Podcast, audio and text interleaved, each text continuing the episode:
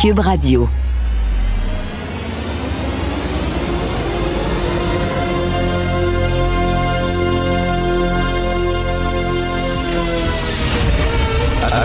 Attention, cette émission est laissée à la discrétion de l'auditeur. Les propos et les opinions tenues lors des deux prochaines heures peuvent choquer. Peuvent choquer. Oreilles sensibles s'abstenir. Richard Martineau. Martino. Un animateur pas comme les autres. Richard Martineau. Cube Radio. Bonjour, bon lundi de canicule. J'espère que vous avez eu un bon week-end. Merci d'écouter Cube Radio.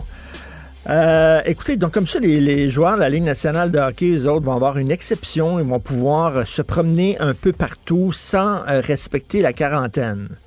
Puis nous autres, quand on va avoir nos deux vaccins, hein, il y a beaucoup de gens qui vont avoir leurs deux vaccins quelque part en juillet, leur deuxième vaccin, on ne pourra pas voyager. Non, on ne pourra pas voyager. Il faut faire absolument la quarantaine à l'hôtel. Pourquoi? Pourquoi? Une fois que tu as tes deux vaccins, pourquoi ils ne nous laissent pas monter dans un avion?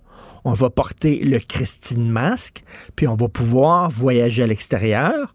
En revenant, on va aller à la maison, on va faire un test rapide, on va attendre trois jours les résultats, quelque chose comme ça, puis après ça, on va sortir, puis on a les deux vaccins. À quoi ça sert de se faire vacciner? Si on ne peut pas avoir une plus-value? Ça sert à quoi exactement? Je ne comprends pas. Mais les autres, les joueurs à la Ligue nationale, il n'y a pas de problème. Euh, c'est important, ça. Ben oui, ils jouent au hockey. Ça, hein, ils rapportent de l'argent à leur entreprise. Molson, c'est super important. Les autres, il faut absolument. Mais nous autres, non. Fait là, je voyais des spécialistes, ça va être en septembre. Pourquoi septembre? Pourquoi septembre? Moi, là, cette semaine, je vais prendre rendez-vous pour mon deuxième vaccin. Début juillet, je vais l'avoir. Non, non, non, non, c'est pas bon. Ça sera pas égalitaire. Toi, tu vas pouvoir voyager, puis ceux qui n'ont pas de vaccin, ils pourront pas. Ah c'est vraiment là, c'est vraiment n'importe quoi là. Je veux dire. regarde là, c'est quoi, c'est quoi, c'est 5000 pièces d'amende si tu fais pas ta quarantaine en revenant?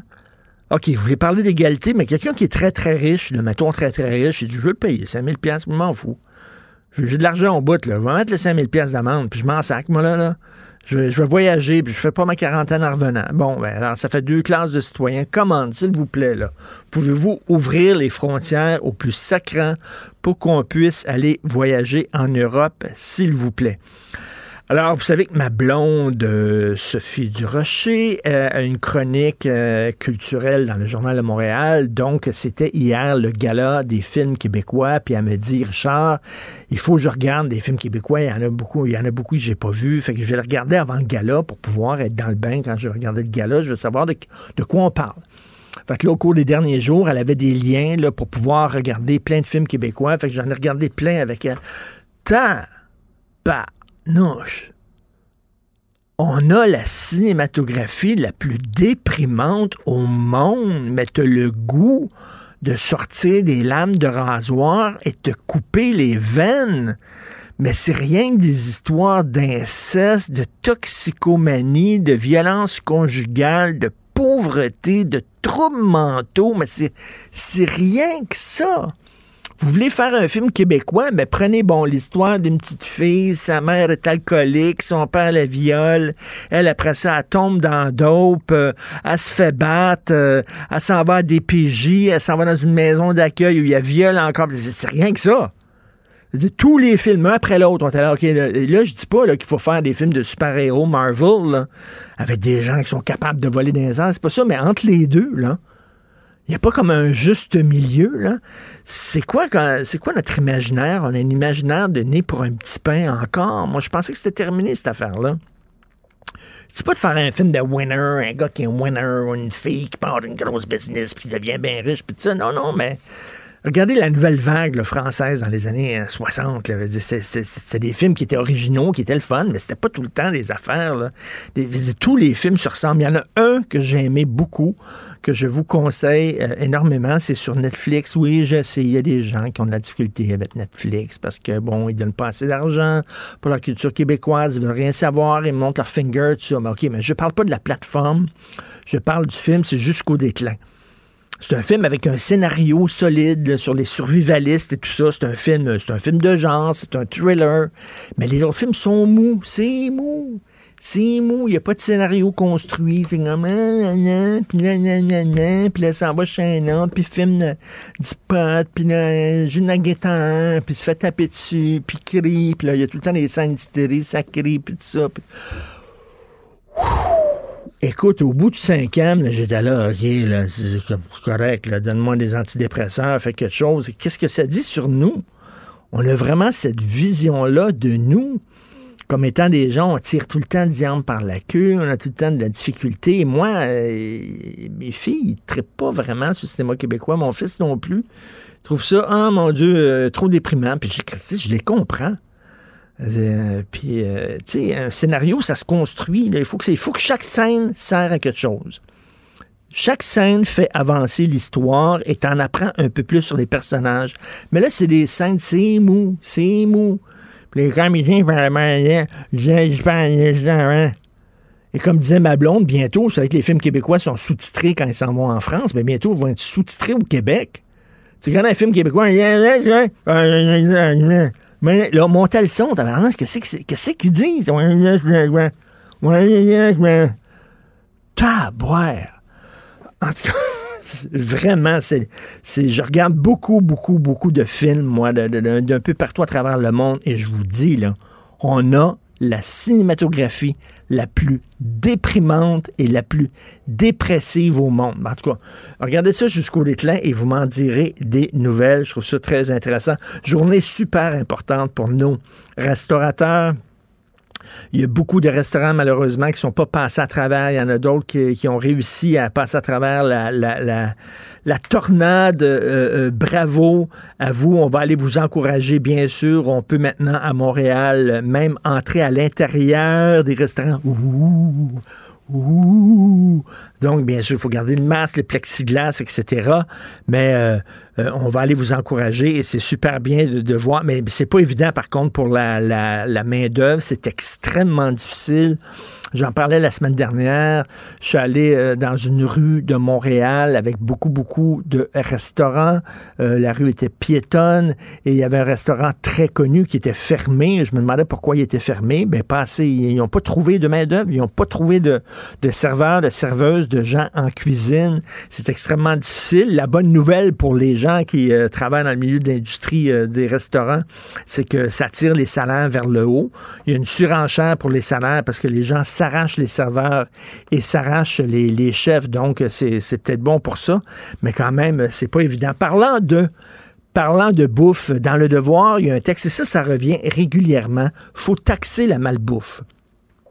Taxons la malbouffe parce que euh, c'est mauvais pour la santé. Mais, mais l'affaire, c'est que vous taxez les pauvres.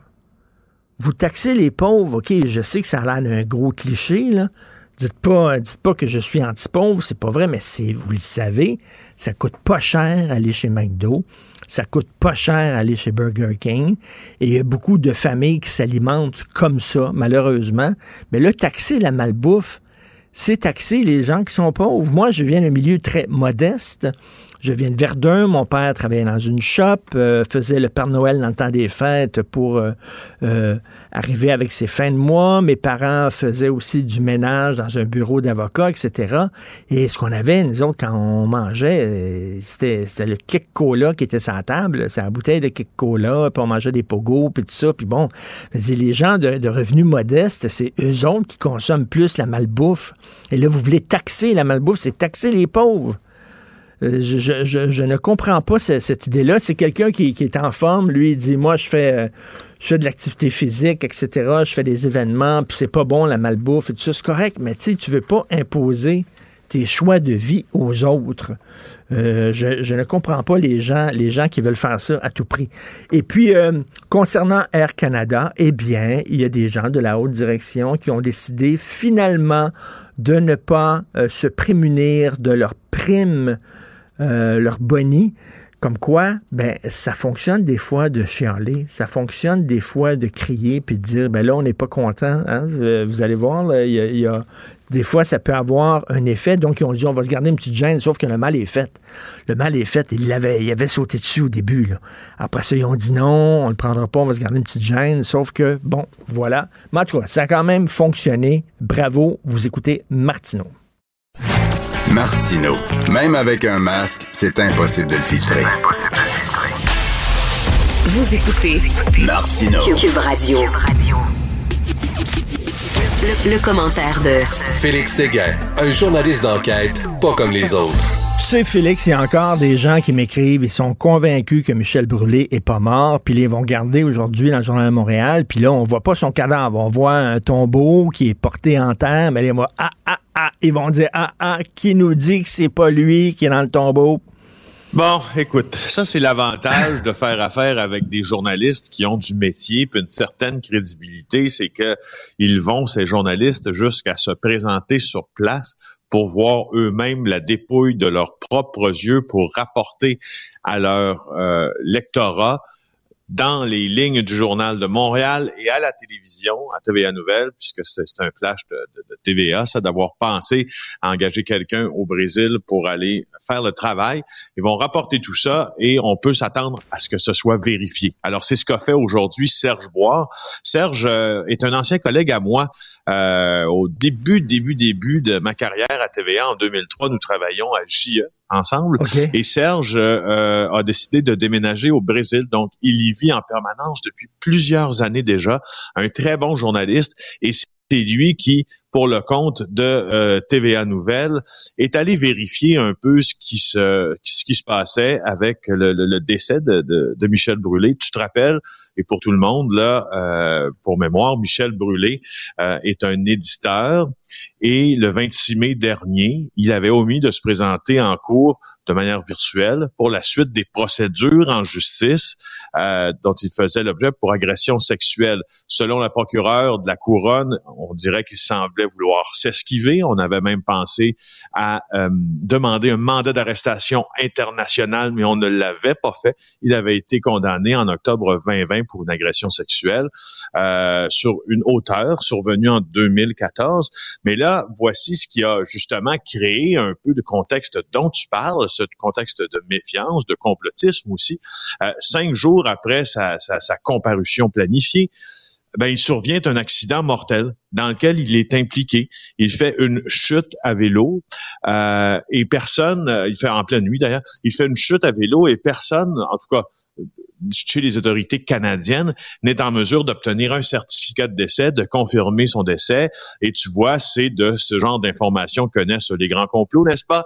Ben Alors, oui. on se demandait, y est-tu mort, Michel Brûlé, ou il est pas mort? Ben là, Serge Boire euh, s'est déplacé euh, où, au lieu de résidence de Monsieur Brûlé à Guara, Paris au Brésil et il a parlé à son frère et il a euh, vu aussi le tombeau euh, de, de Monsieur Brûlé. Alors, euh, il nous explique, d'ailleurs, c'est un, un texte, moi, que je trouve assez euh, évocateur là, de, de la personnalité de Monsieur Brûlé au moment de sa mort. Ce que rapporte Serge Boire, c'est que euh, il faisait, euh, bon, il était en crise de bipolarité souvent.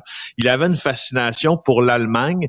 Et là, on va arriver à ça, Richard, parce que tu l'as évoqué la semaine dernière.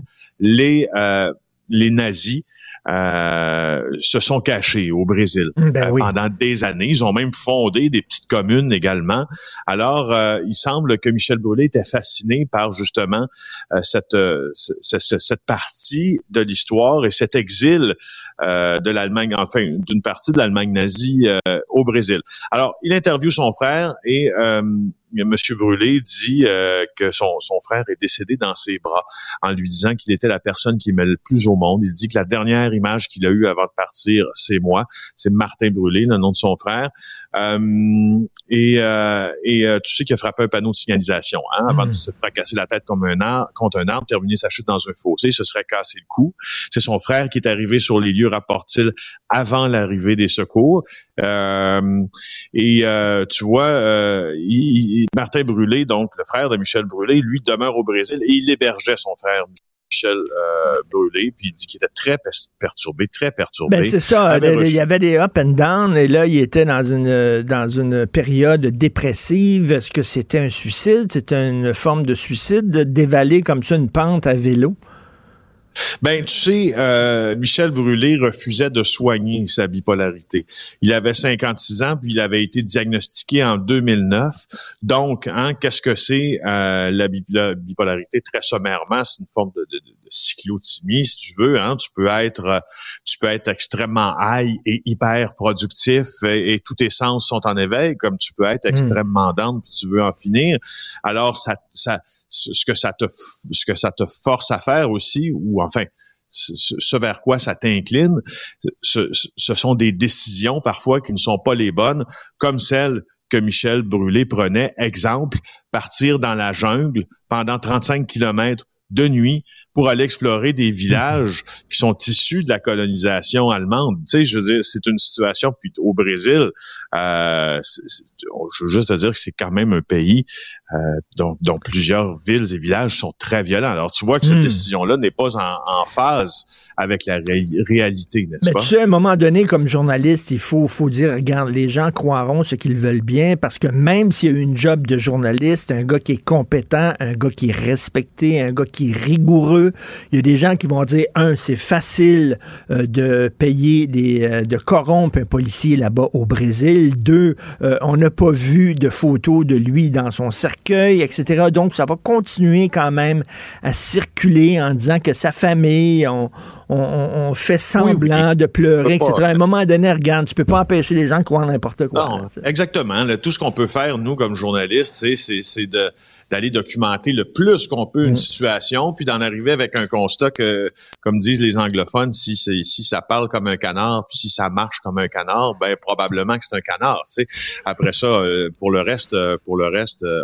on, on, on y peut, on y peut rien au fond. En tout cas, quelle, fin de vie, une fin de vie à, à l'image du personnage qui a vraiment eu une vie assez particulière. Il y a trop de routes au Québec. D'ailleurs, on a vu à l'état des routes, c'était chaque année le journal fait ça, les pires routes du Québec. On a vu des photos. Tu te demandes qu'est-ce qu'ils Ils font des routes avec quoi? Si tu sais les poter, ça n'a pas de bon sens, les routes du Québec. Ben écoute, là, dans, fameux dossier qui, qui est... Euh, qui est vraiment épisodique, hein, parce que là, on en parle, euh, on, en, on en a parlé l'an passé, l'année d'avant, mais là, il est beaucoup plus permanent. Chaque année, chaque début d'été, on revient euh, au Journal de Montréal et au bureau d'enquête parce qu'on contribue à ces textes-là à ces textes qui s'appellent Nos routes en déroute. Qui, hein, le nom est très bien choisi. Et c'est Jean-François Cloutier, euh, aujourd'hui, qui nous en pond un très bon. Euh, et je trouve ça intéressant de, le, postulat de départ de ce on s'est toujours demandé pourquoi on a des routes en si mauvaise qualité. Tu viens de le dire, tu des nids de poules qui en finissent plus, qui sont profonds euh, d'une trentaine de centimètres parfois, des chaussées mal entretenues, des accotements mal entretenus, des pistes cyclables mal entretenues, euh, une asphalte qui se désagrège. Bref, on n'en finit plus. Et qu'est-ce que ça... Et si la réponse simple, Richard, ne serait que celle-ci, ben c'est parce qu'on a trop de routes on a trop à entretenir. Ben, Alors, c'est. Oui. Ben, non, mais c'est gros en maudit le territoire du Québec, là. C'est énorme. Entretenir tout ça, là, c'est quelque chose. oui, oui, c'est ça. Le, Québec a une population plus petite que l'Ontario pour soutenir un réseau qui est beaucoup plus vaste que l'Ontario. 50, le réseau routier québécois est 50% plus vaste que celui de l'Ontario même si on est presque la moitié de la population, explique Jean-François Cloutier. Et selon les experts qu'il a consultés, ben, regarde, Richard, c'est ça, simplement, qui explique en grande partie pourquoi nos routes sont en mauvais état? Est-ce qu'il va falloir, est-ce qu'il va falloir, nombre de personnes qu'on est. Est-ce qu'il va falloir fermer certaines régions? Tu te souviens, il y a quelqu'un qui avait dit ça, je pense que c'était quelqu'un dans le milieu de la banque qui avait dit c'est trop, c'est trop étendu le territoire québécois. Il va falloir ramasser tout ça près du fleuve Saint-Laurent puis fermer certaines régions trop éloignées. C'était fait tomber dedans. Mais c'est vrai que des fois, là, au Québec, tu peux rouler là, pendant une heure, puis tout ce que tu vois, c'est du bois puis de la flotte, puis de la flotte, puis du bois, puis du bois, puis de la flotte, puis tu vois rien d'autre que ça. Non. Ben, tu parles d'un gars qui, euh, qui, a, qui, a, grandi au Témiscamingue, hey Richard, bien placé pour te, pour te parler de routes qui mènent à un village de 300 personnes, euh, de routes principales qui mènent à un village de 300 personnes, mais de deux autres routes secondaires aussi par lesquelles tu peux accéder au même village de 500 personnes en voyant, comme tu dis, des champs de la gravelle, de la gravelle puis des champs, des champs puis de la gravelle. puis des maringouins. C'est tout. Gros comme des vaches. Euh, non, non, on se demande des euh, Oui, Richard, je vais te parler des chiffres, OK? Regarde, 14,5 millions d'habitants en Ontario, compte 8,4 millions d'habitants pour le Québec. L'Ontario, 40 000 euh, 1000 kilomètres de route, alors que le Québec dispose d'un réseau de 61 468 kilomètres. Chaque Québécois a 2,5 fois plus de kilomètres de route pour lui qu'un Ontarien. Alors, euh, euh, selon euh, l'expert Guy Doré, professeur en génie civil, il faut qu'avec chaque dollar dépensé en entretien des routes, on fasse beaucoup plus. C'est bien logique. Voilà. Ben oui, c'est bien logique. En terminant, tu veux nous parler d'une mère du Texas. Quelle drôle d'idée. Il y a une madame du Texas qui s'est retrouvée avec des accusations criminelles. Elle, elle a décidé pour le fun, de se faire passer pour sa fille de 13 ans, puis d'infiltrer son école secondaire. Elle voulait tester la sécurité du Garcia Enriquez Middle School, près de El Paso, au Texas, à la frontière du Mexique. Euh, sa fille étudiait en secondaire 1, puis elle, voulait aller voir où jusqu'où elle se rendait pour se faire euh, détecter. Elle s'est même relookée, comprends-tu, euh, et elle a réussi. Euh, mais là, tu sais, elle est accusée, puis je me dis qu'elle... Je me dis toujours quand il y a une nouvelle insolite comme ça, mais pourquoi? Ben, oui, ça vient toujours du Texas ou de la Floride. Merci. On se reparle demain, Félix. Salut. Pour une écoute en tout temps, ce commentaire de Félix Séguin est maintenant disponible dans la section balado de l'application et du site cube.radio. Tout comme sa série balado Narcos PQ, qui dresse un portrait de l'industrie criminelle à travers des entrevues avec de vrais narcotrafiquants. Cube Radio. Cube Radio. En direct à LCN. Salut Richard. Salut Jean-François.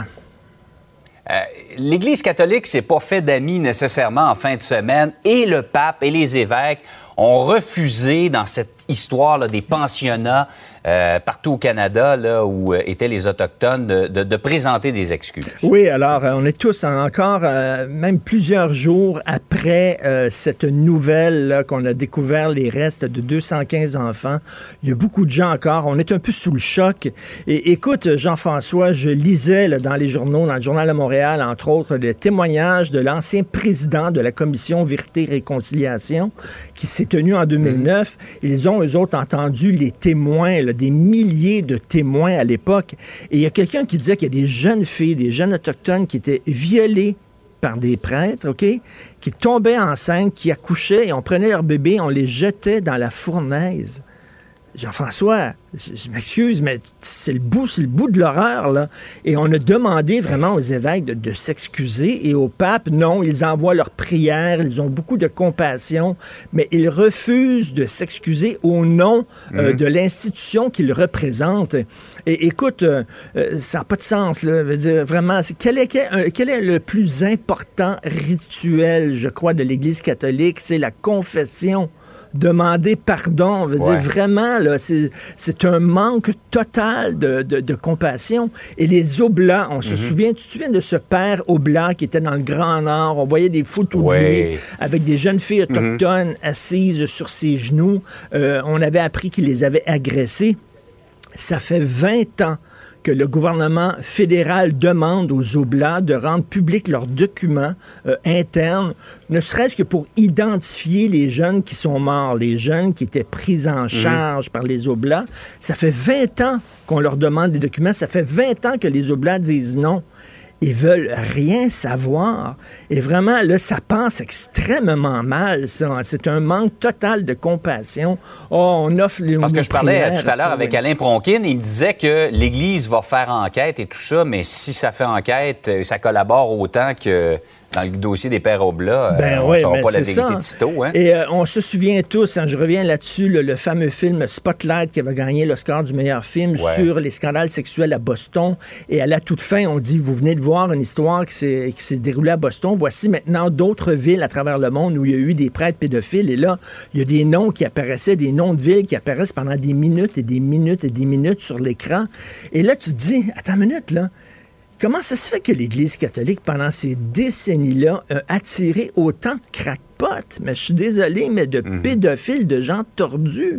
Euh, il y a vraiment, il faut qu'ils se regardent, il faut qu'ils se posent des, questions importantes et surtout, il faut qu'ils présentent leurs excuses. Donc, euh, ça passe extrêmement mal. Je trouve que c'est un manque de compassion par une institution qui ne cesse de nous parler de compassion malheureusement. Qui, qui, doit réconcilier les hommes entre eux et avec Dieu. Ouais.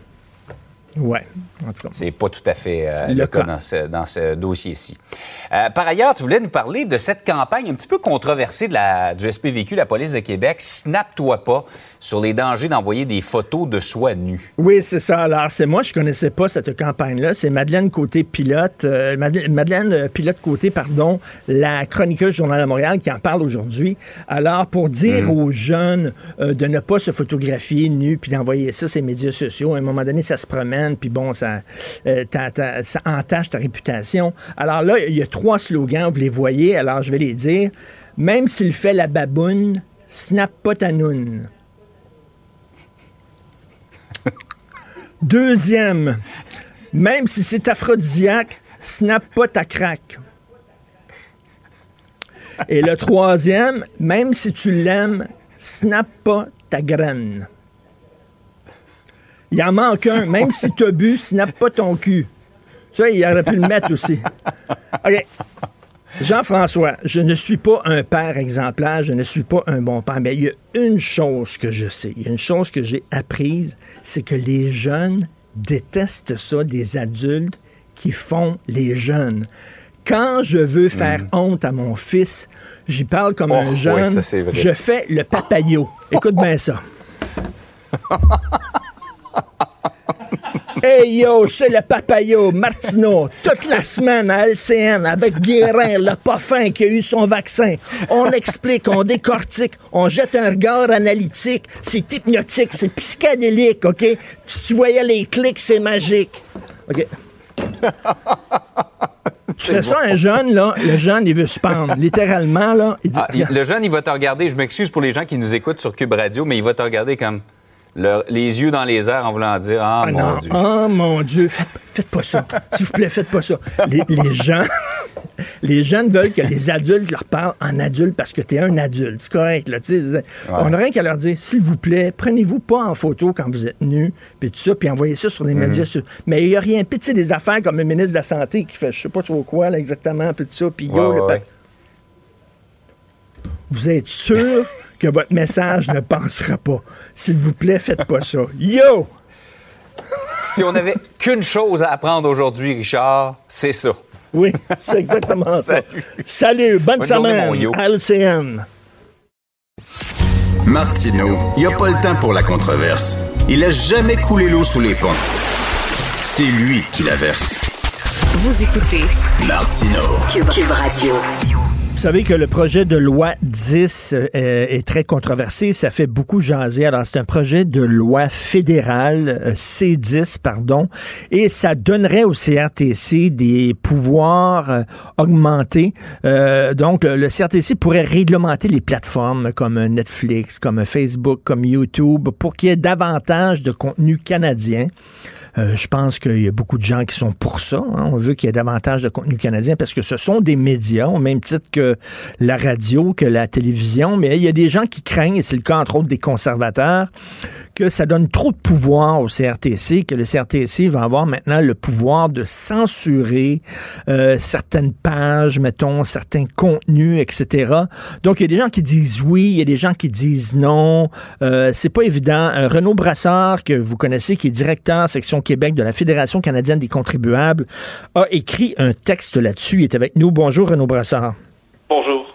Avant de parler du projet de loi C10, la Fédération canadienne des contribuables, on le sait, euh, surveille de très près les dépenses superflues de, nos gouvernements.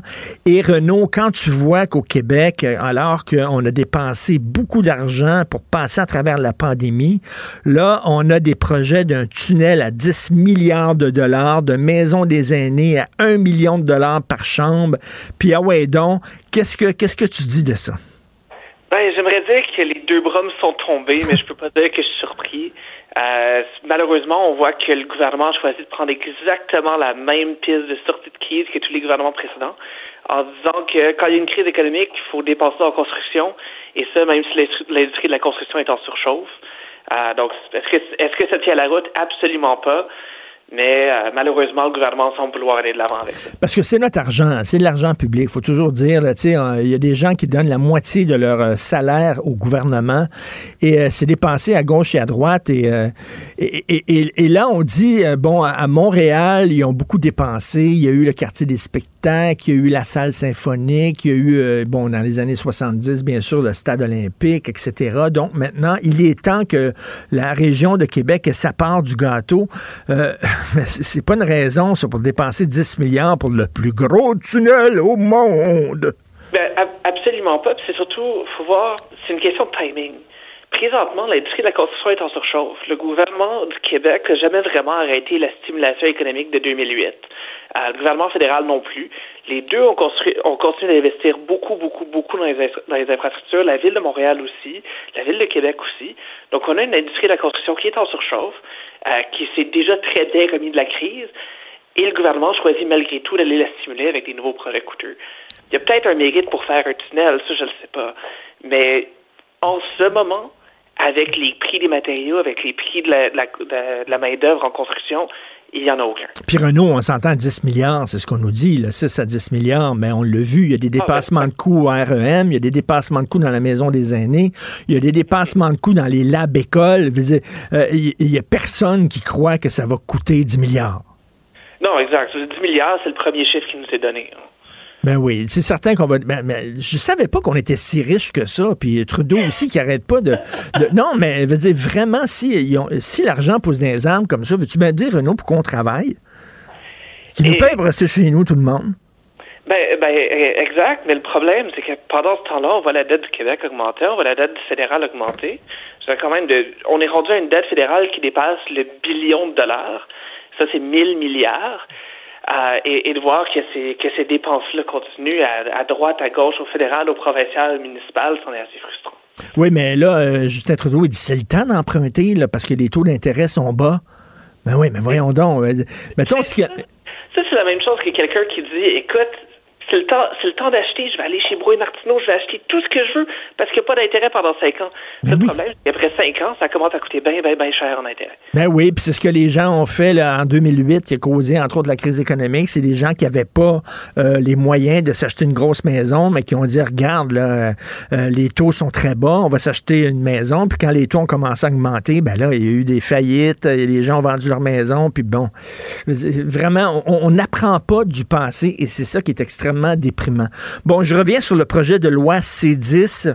Euh, Renaud, toi, ça t'inquiète. J'ai eu ici Aaron, Aaron O'Toole qui, dit que c'est épouvantable. Par contre, par contre, il y a d'autres gens, des experts en protection de la vie privée qui disent que les, conservateurs paranoïent totalement, qu'il n'y a rien dans le projet de loi, c'est 10 qui euh, donne des pouvoirs CRTC de, de, censurer des plateformes, de censurer des pages. Donc, qu'est-ce qu'il y en est au juste là? Donc, euh, les deux ont raison d'une certaine façon. Les experts au droit de la privée ont raison. Le projet de loi C10 ne va pas censurer les pages. La crainte est plutôt au niveau de ce qu'on appelle la, découvrabilité. C'est que ça donne au, CRTC, qui, rappelons-le, c'est euh, quelques commissaires non élus euh, qui sont nommés par le gouvernement en place, ça lui donne le pouvoir de dire qu'est-ce qui va mettre de l'avant sur nos pages, puis qu'est-ce qui va se ramasser à la page 10 ou à la page 11, par exemple. C'est un peu la même chose que quand on fait une recherche sur Google. On regarde les premiers résultats, puis sur la page 10 ou à la page 11, on ne regarde pas vraiment. Donc, c'est vraiment là où, est la crainte. C'est pas une crainte de censure active où euh, le gouvernement va, euh, va nous dire qu'est-ce qu'on a le droit de mettre sur Facebook. C'est pas ça la question. La question, c'est est-ce que le qu'est-ce que le gouvernement va faire à ce niveau-là pour changer ce qu'on peut voir sur Facebook ou changer dans quel ordre on le voit. Parce que, parce que bon, l'idée générale de départ, on sait ces plateformes-là, euh, comme YouTube, comme euh, Netflix, etc., euh, maintenant, c'est rendu des médias au même titre que les télédiffuseurs puis les, les, les postes de radio. si les diffuseurs traditionnels doivent respecter des quotas de contenu canadien, je sais pas pourquoi ces gens-là ne le feraient pas non plus. Donc, je pense que l'idée générale, il y a beaucoup de gens qui sont pour ça, puis en même temps, ça va stimuler aussi la production de, de, de, contenu d'ici. mais toi, ce qui t'inquiète, c'est qu'on on, nous dit, on nous dit, faites-nous confiance, faites-nous confiance aveuglément. Signez-nous un chèque en blanc. Vous allez voir le CRTC, il n'y aura pas trop de pouvoir, ça commencera pas à censurer. Et toi, c'est le faites-nous confiance que tu n'aimes pas. Ben, exactement. Euh, il y a déjà plusieurs experts dans le domaine des libertés civiles qui se sont prononcés contre le projet de loi, pas sur la question de promouvoir la culture, mais vraiment sur l'enjeu de découvrabilité, encore une fois. On parle de l'Association canadienne des libertés civiles qui voit d'assez gros problèmes avec l'enjeu de découvrabilité. Euh, on parle aussi euh, de professeurs en droit qui sont spécialisés en droit sur l'Internet. Je pense à Michael Geist à l'Université d'Ottawa, puis Emily, Emily Laidlaw à l'Université de Calgary, puis même l'ex-commissaire au CRTC, Peter Manise. Euh, le problème qu'il voit, c'est que le projet de loi est très, très, très vague. Donc, il dit au CRTC qu'il peut réglementer les, médias sociaux qui vont être soumis à la réglementation du CRTC, mais il ne prend pas la peine de, décrire ce qu'est un média social. Ça a l'air d'être un point un petit peu, euh, un peu technique, mais comme le projet de loi ne prend pas la peine de décrire ce qu'est un média social, euh, il laisse donc au CRTC, encore une fois au commissaire non élu au CRTC, le droit de définir qu'est-ce qu'ils vont considérer comme un média social, jusqu'où est-ce que va la portée des, des réglementations qu'ils vont faire. C'est vraiment là où est le problème. Je pense que promouvoir la culture, il n'y a personne qui s'y oppose. Euh, c'est vraiment l'enjeu de découvrabilité et le pouvoir qu'il donne au, CRTC qui est la crainte ici. Parce que le CRTC, c'est comme la police des médias. Donc, euh, régulièrement, les médias doivent demander au CRTC euh, la permission de, en fait, de faire rallonger leur contrat, de pouvoir leur donner en disant régulièrement les, les, les, diffuseurs, les stations de radio et tout ça se retrouvent devant les instances gouvernementales en disant bon, est-ce que je peux avoir encore un contrat pendant quatre ans? Fait que là, on va vérifier si tu fait ta job comme du monde et tout ça. Puis toi, est-ce que vous avez peur là, à, la, Fédération canadienne des contribuables? C'est qu'on commence à dire ben là, vous laissez passer des contenus qui sont inacceptables selon nos normes à nous. Donc, on va vous punir, on va vous obliger à enlever ces contenus-là. C'est ça qui, qui, qui, qui vous fait peur? C'est en partie ça. C'est aussi au niveau de ce que ça va faire au niveau des créateurs indépendants. Euh, parce que le, ce que le projet de loi de C10 fait, c'est qu'il ne crée pas une nouvelle catégorie de réglementation pour les médias sociaux. Il essaie de prendre les médias sociaux, il essaie de prendre Facebook, YouTube et Spotify, puis de les mettre dans les mêmes cases que les radiodiffuseurs, hmm. puis les chaînes télé. je comprends qu'en termes de contenu, c'est la même chose qu'il offre. Dans un cas, il offre un contenu vidéo, dans un autre, un contenu audio. Euh, mais en termes d'expérience, en termes d'approche, c'est pas la même chose. On parle quand même d'un euh, sur les plateformes web, les, euh, les utilisateurs ont un petit peu plus de choix au niveau de qu'est-ce qu'ils vont aller chercher et quand. C'est eux autres qui font leur propre horaire. La crainte est au niveau de euh, qu'est-ce que qu'est-ce que le, le, pouvoir élémentaire du CRTC euh, ferait au niveau des utilisateurs, des créateurs de contenu, et est-ce qu'ils est qu'ils considéraient leur contenu comme de la programmation euh, au sens de la programmation d'une chaîne télé ou de la programmation d'une radio, ou est-ce que ce serait encore considéré de manière indépendante?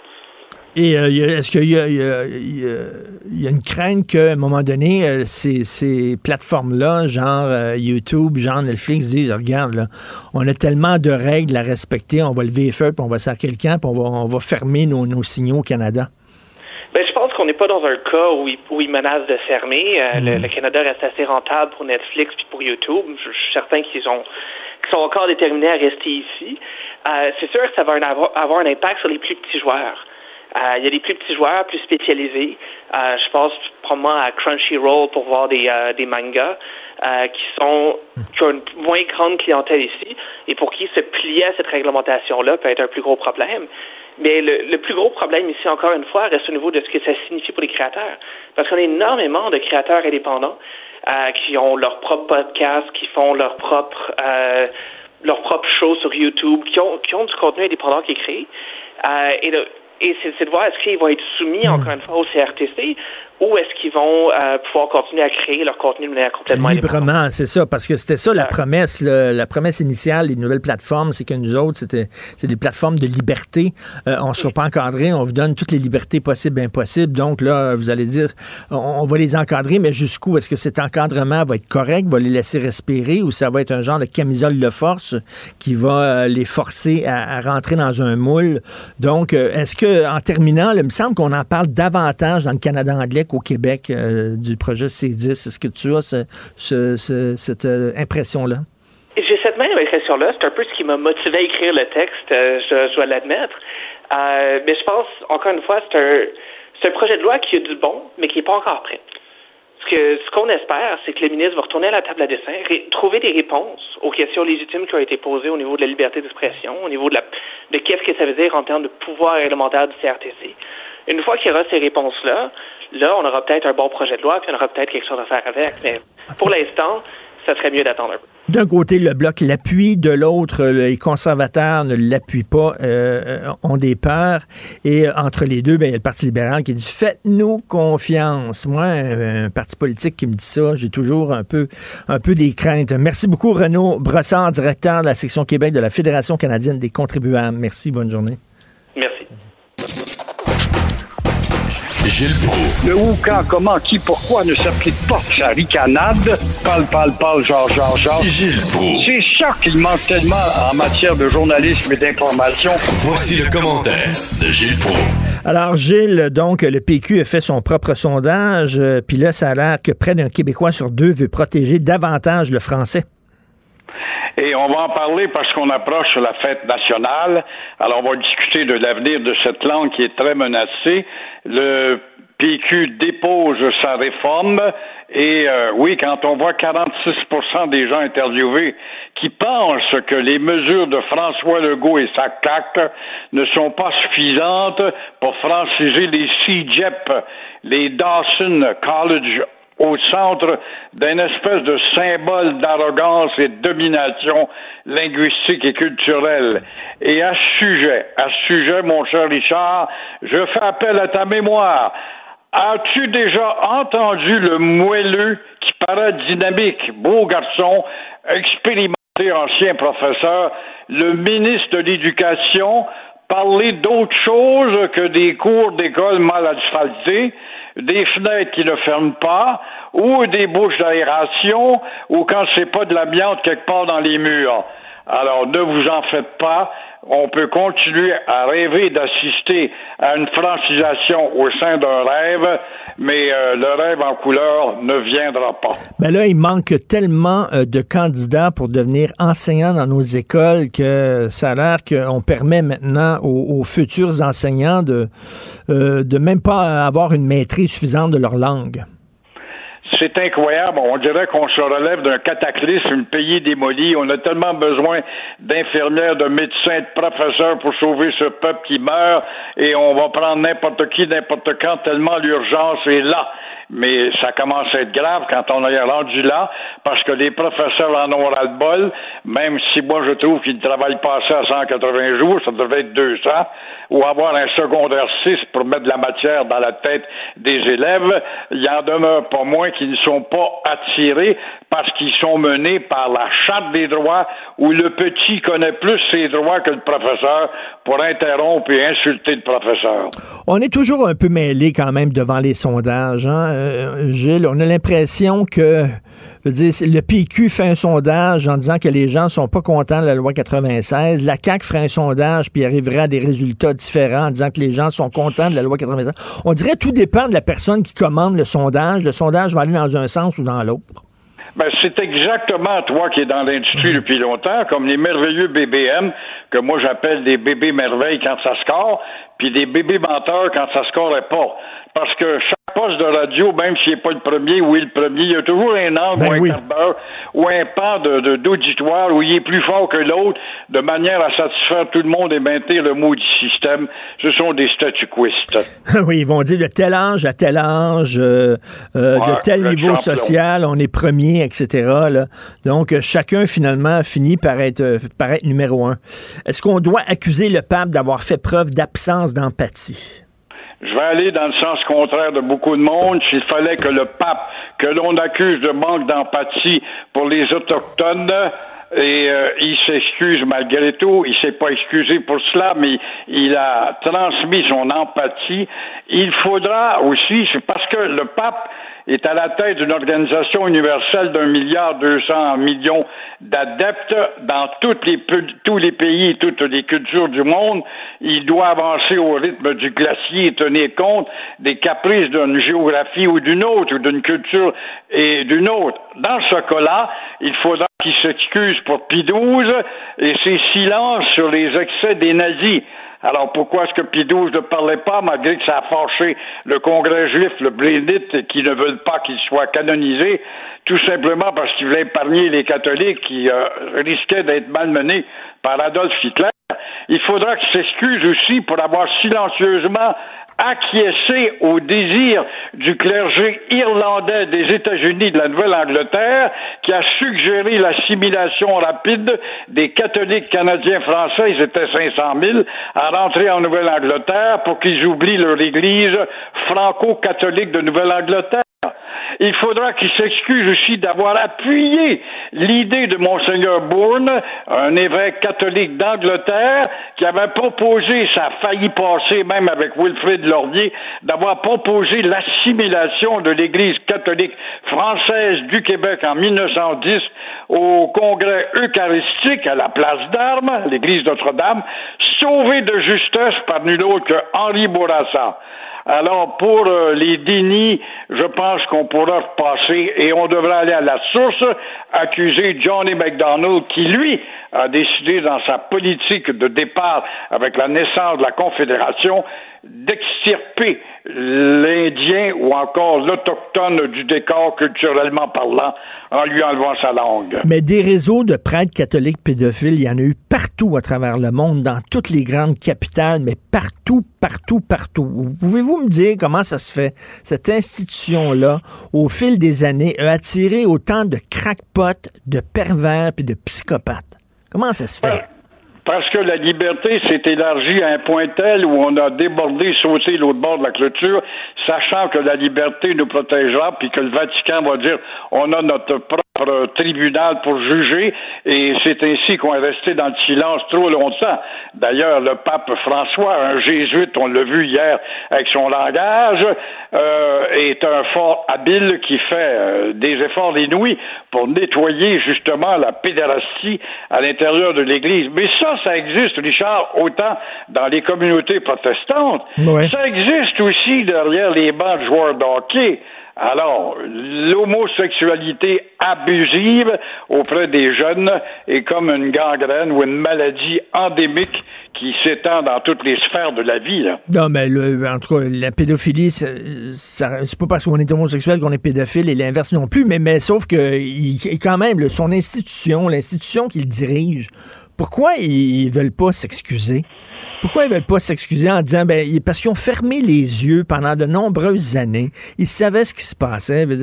C'est pris comme une claque en pleine face de la part des gens. C'est bien beau, on a vos prières, on vous offre nos prières. Non, non, excusez-vous au nom de l'institution que vous représentez, que vous dirigez. Ils sont même pas capables de faire ça. Ouais, j'ai l'impression qu'il y a des enjeux économiques qui rentrent là-dedans. Le Vatican est une entreprise qui reçoit beaucoup d'argent et moins d'argent depuis euh, depuis l'élargissement de l'athéisme ou de l'indifférence. Et euh, tel euh, archevêque à New York ou dans telle autre ville a fait énormément en termes de cueillette d'argent pour faire du clergé catholique de la région un clergé richissime, tout en étant pédéraste.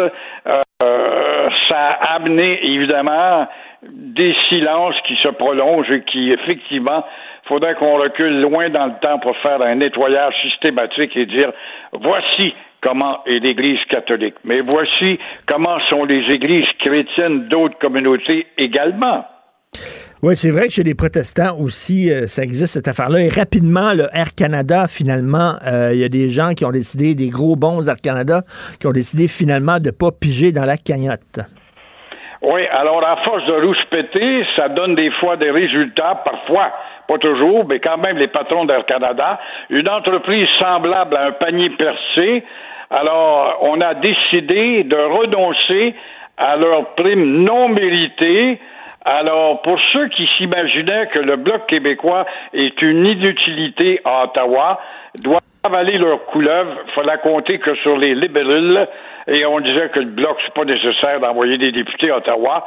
Alors, ils doivent se la fermer ce matin parce que justement, il faut rappeler, il faut le rappeler, que c'est une notion de ce parti et qui euh, apparemment inutile pour certains, qui a fait adopter cette motion de dénonciation jeudi dernier et qui a enfin donné des résultats. Merci beaucoup, Gilles. À demain. À demain. Au revoir.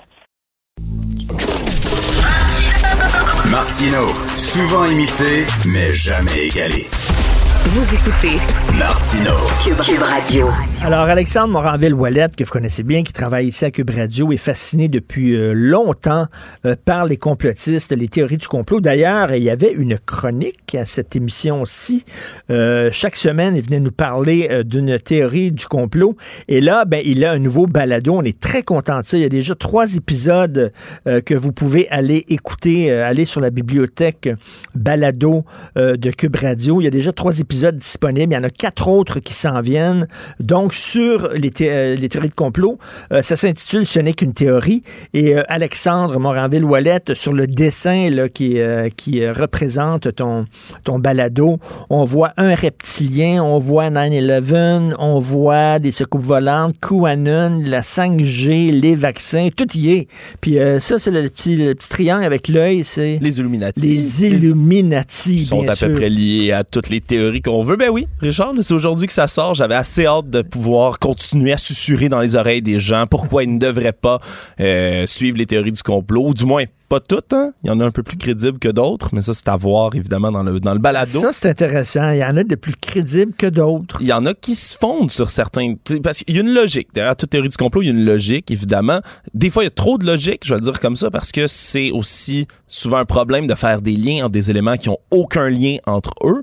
Mais euh, pour certaines, par exemple, j'ai un épisode qui va traiter de l'assassinat de John F. Kennedy, hein, la mère de toutes les théories du complot. Là, le, ça fait des années, là, dans de, que ce soit ta génération, ma génération, il y a personne qui est capable de résoudre le mystère Kennedy. Et ça serait possible, peut-être, qu'il y a eu un complot. Ben, c'est clair. Ça serait peut-être possible. Ben, c'est ouais, c'est clair que c'est un complot. De le tuer, il y a eu un complot pour l'assassiner. Mais après ça, qui est derrière tout ça? Comment ça s'est fait? Est-ce qu'il y a plus qu'un tireur? Est-ce qu'il y en a deux? Trois? Qui a demandé l'assassinat? Est-ce que c'est son vice-président? Est-ce que c'est la mafia?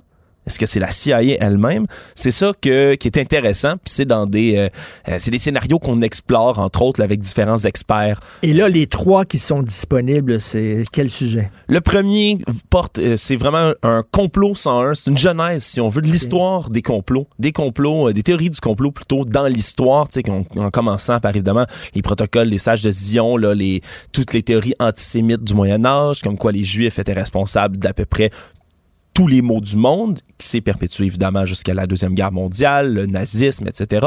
Aussi sur la grippe espagnole. Hein, on le sait en ce moment, la COVID-19, c'est un nid épouvantable pour toutes les théories du complot la grippe espagnole, c'était la même, même, même, même chose. Oh, il y avait des complots qui circulaient à l'époque. Ah, tout plein, tout plein. À base, ça s'appelle la grippe espagnole, mais la grippe n'origine pas d'Espagne. Oui, c'est ça. Elle n'origine pas d'Espagne du tout. Tout le monde, tous les pays avaient un nom différent. C'était le, mal français, euh, euh, le soldat de Naples, en référence à l'Italie aussi. C'était le nom. Ça, ça, dépendait de, l'ennemi du moment. Ça dépendait de l'ennemi du moment. Puis, on écoute, c'est un phénomène qui est pas nouveau. Là, quand on entend Trump clamer China virus, puis Kung flu, en parlant de ça, évidemment dirigé vers la Chine. Oui, ça origine de là, mais euh, la responsabilité reste encore à déterminer dans tout ça.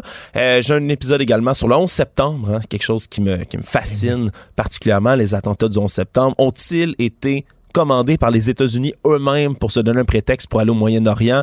Euh, puis dans tous mes épisodes, ce qui est intéressant, c'est que je parle avec des experts.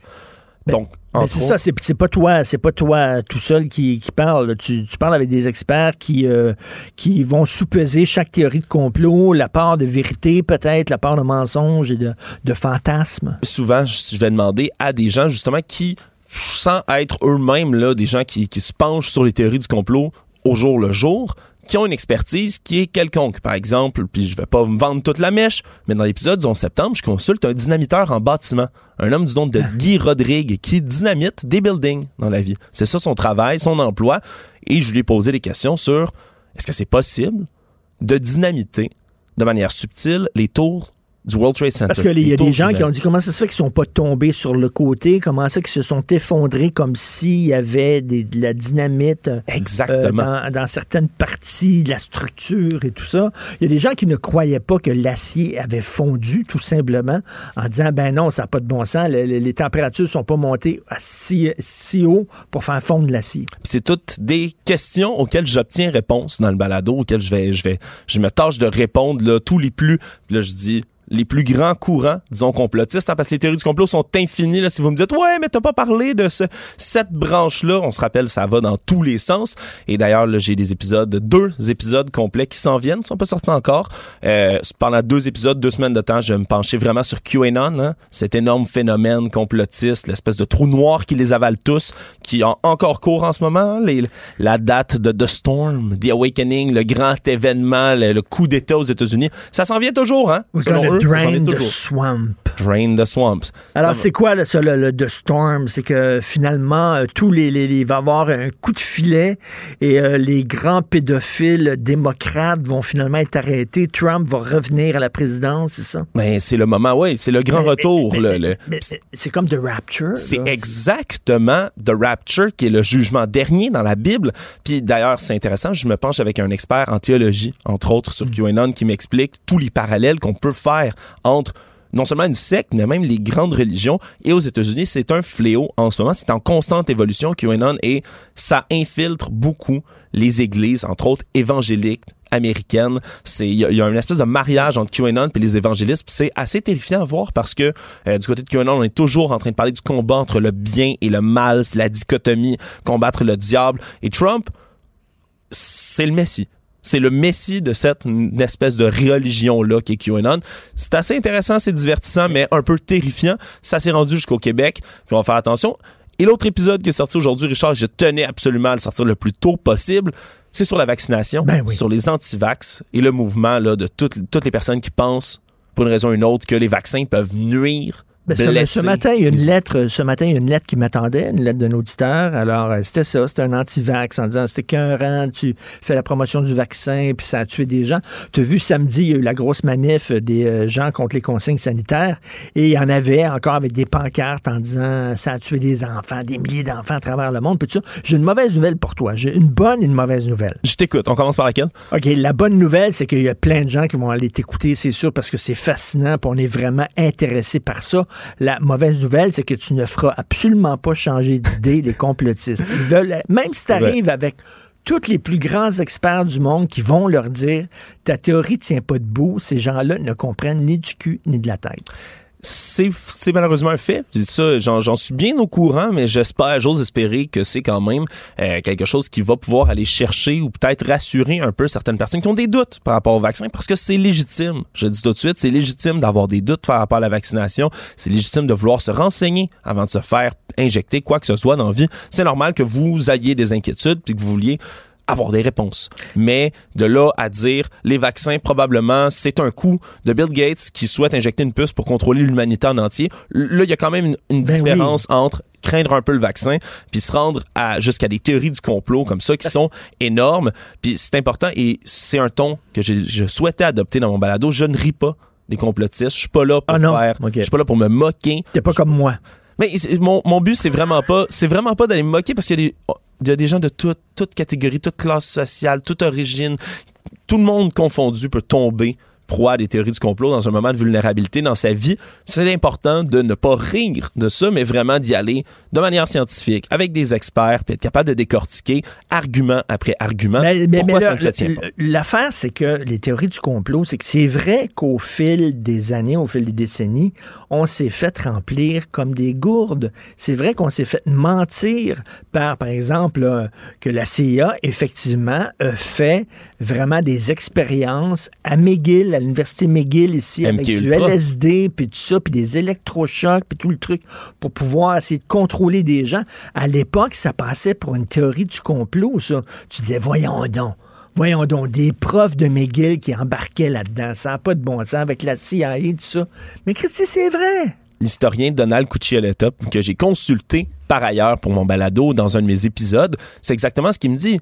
Il dit c'est sûr que ça peut sembler farfelu maintenant, sous un certain optique, de penser que des théories du complot entourant le 11 septembre, l'assassinat de John F. Kennedy, mais dit en même temps, quand un, historique aussi sombre parfois par moment que les États-Unis d'Amérique, des fois, t'es porté à penser qu'il y a peut-être des complots derrière tout ça. Puis peut-être qu'ils l'ont cherché, là, à force de vouloir déstabiliser des régimes, la CIA, qui a trafiqué avec des gens de par le monde euh, dans toutes sortes d'opérations clandestines, secrètes. T'as parlé de MK Ultra, ce projet-là qui a eu entre autres lieu à Montréal, hein, euh, essayer de, d'effacer la mémoire des gens à coup de LSD effectivement, il y a des penchants assez sombres de l'histoire, puis c'est pour ça que des fois, surtout par exemple sur le cas de John F. Kennedy, il y a des drôles de coïncidences, des hmm. drôles, drôles, drôles de coïncidences que tu te poses beaucoup de questions. C'est des cas comme celui-là qui remontent assez longtemps que on peut plus vraiment avoir de certitude sur quoi que ce soit. Écoute, j'ai passé pour un complotiste en fin de semaine. Ok, rapidement là, euh, euh, euh, j'ai écrit un texte en disant il faut que la Chine, est-ce qu'on peut poursuivre la Chine pour les mensonges qu'ils ont faits puis tout ça, puis ça,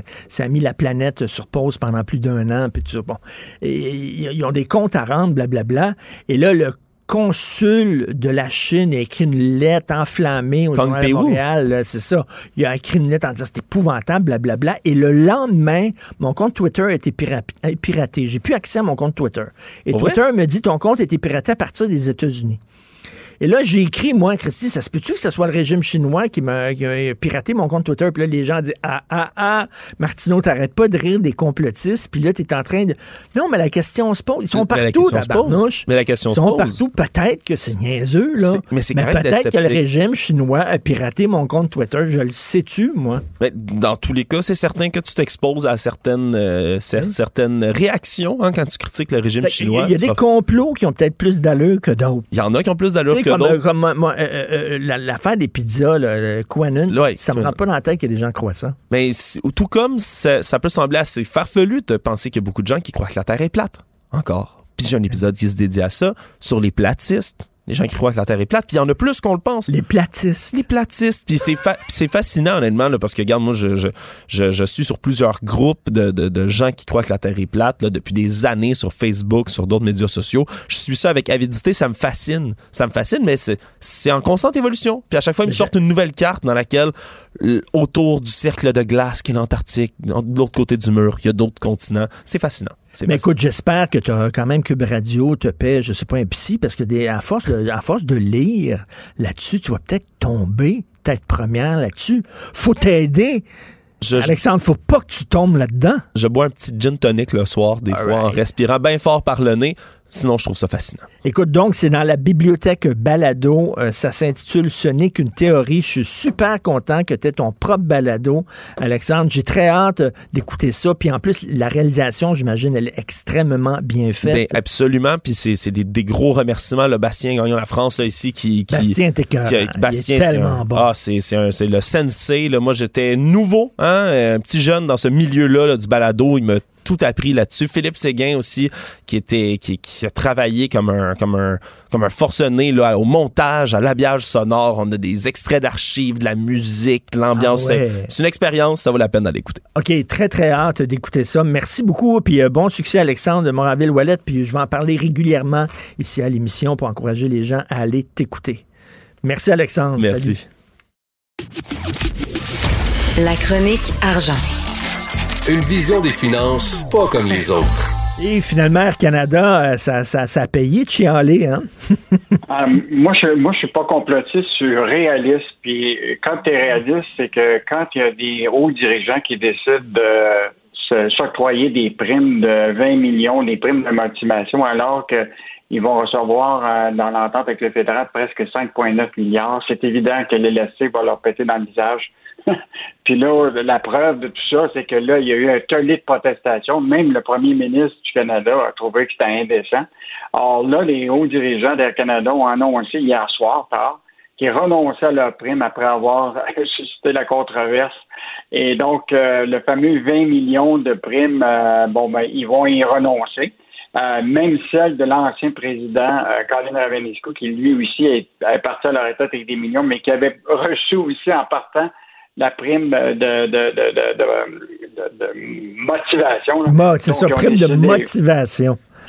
Puis euh, ce que ça me dit, Richard, ce qui est fascinant, c'est que quand il y a des entreprises publiques qui reçoivent de l'argent public, dans le sens que c'est pas juste les, leurs actionnaires, mais reçoivent du gouvernement de l'argent. On s'aperçoit que quand il y a des primes qui arrivent avec ça plus tard, il y a un tollé de la population. Et je te rappellerai euh, le cas de, Bombardier. Je ne sais pas si tu te rappelles où euh, les hauts dirigeants de Bombardier, à un moment, avaient décidé, juste avant que l'action chute, vraiment de liquider. Euh, il y avait cinq dirigeants qui avaient liquidé plus de 30 millions d'actions, dont 10 millions par le grand patron Alain Bellemare.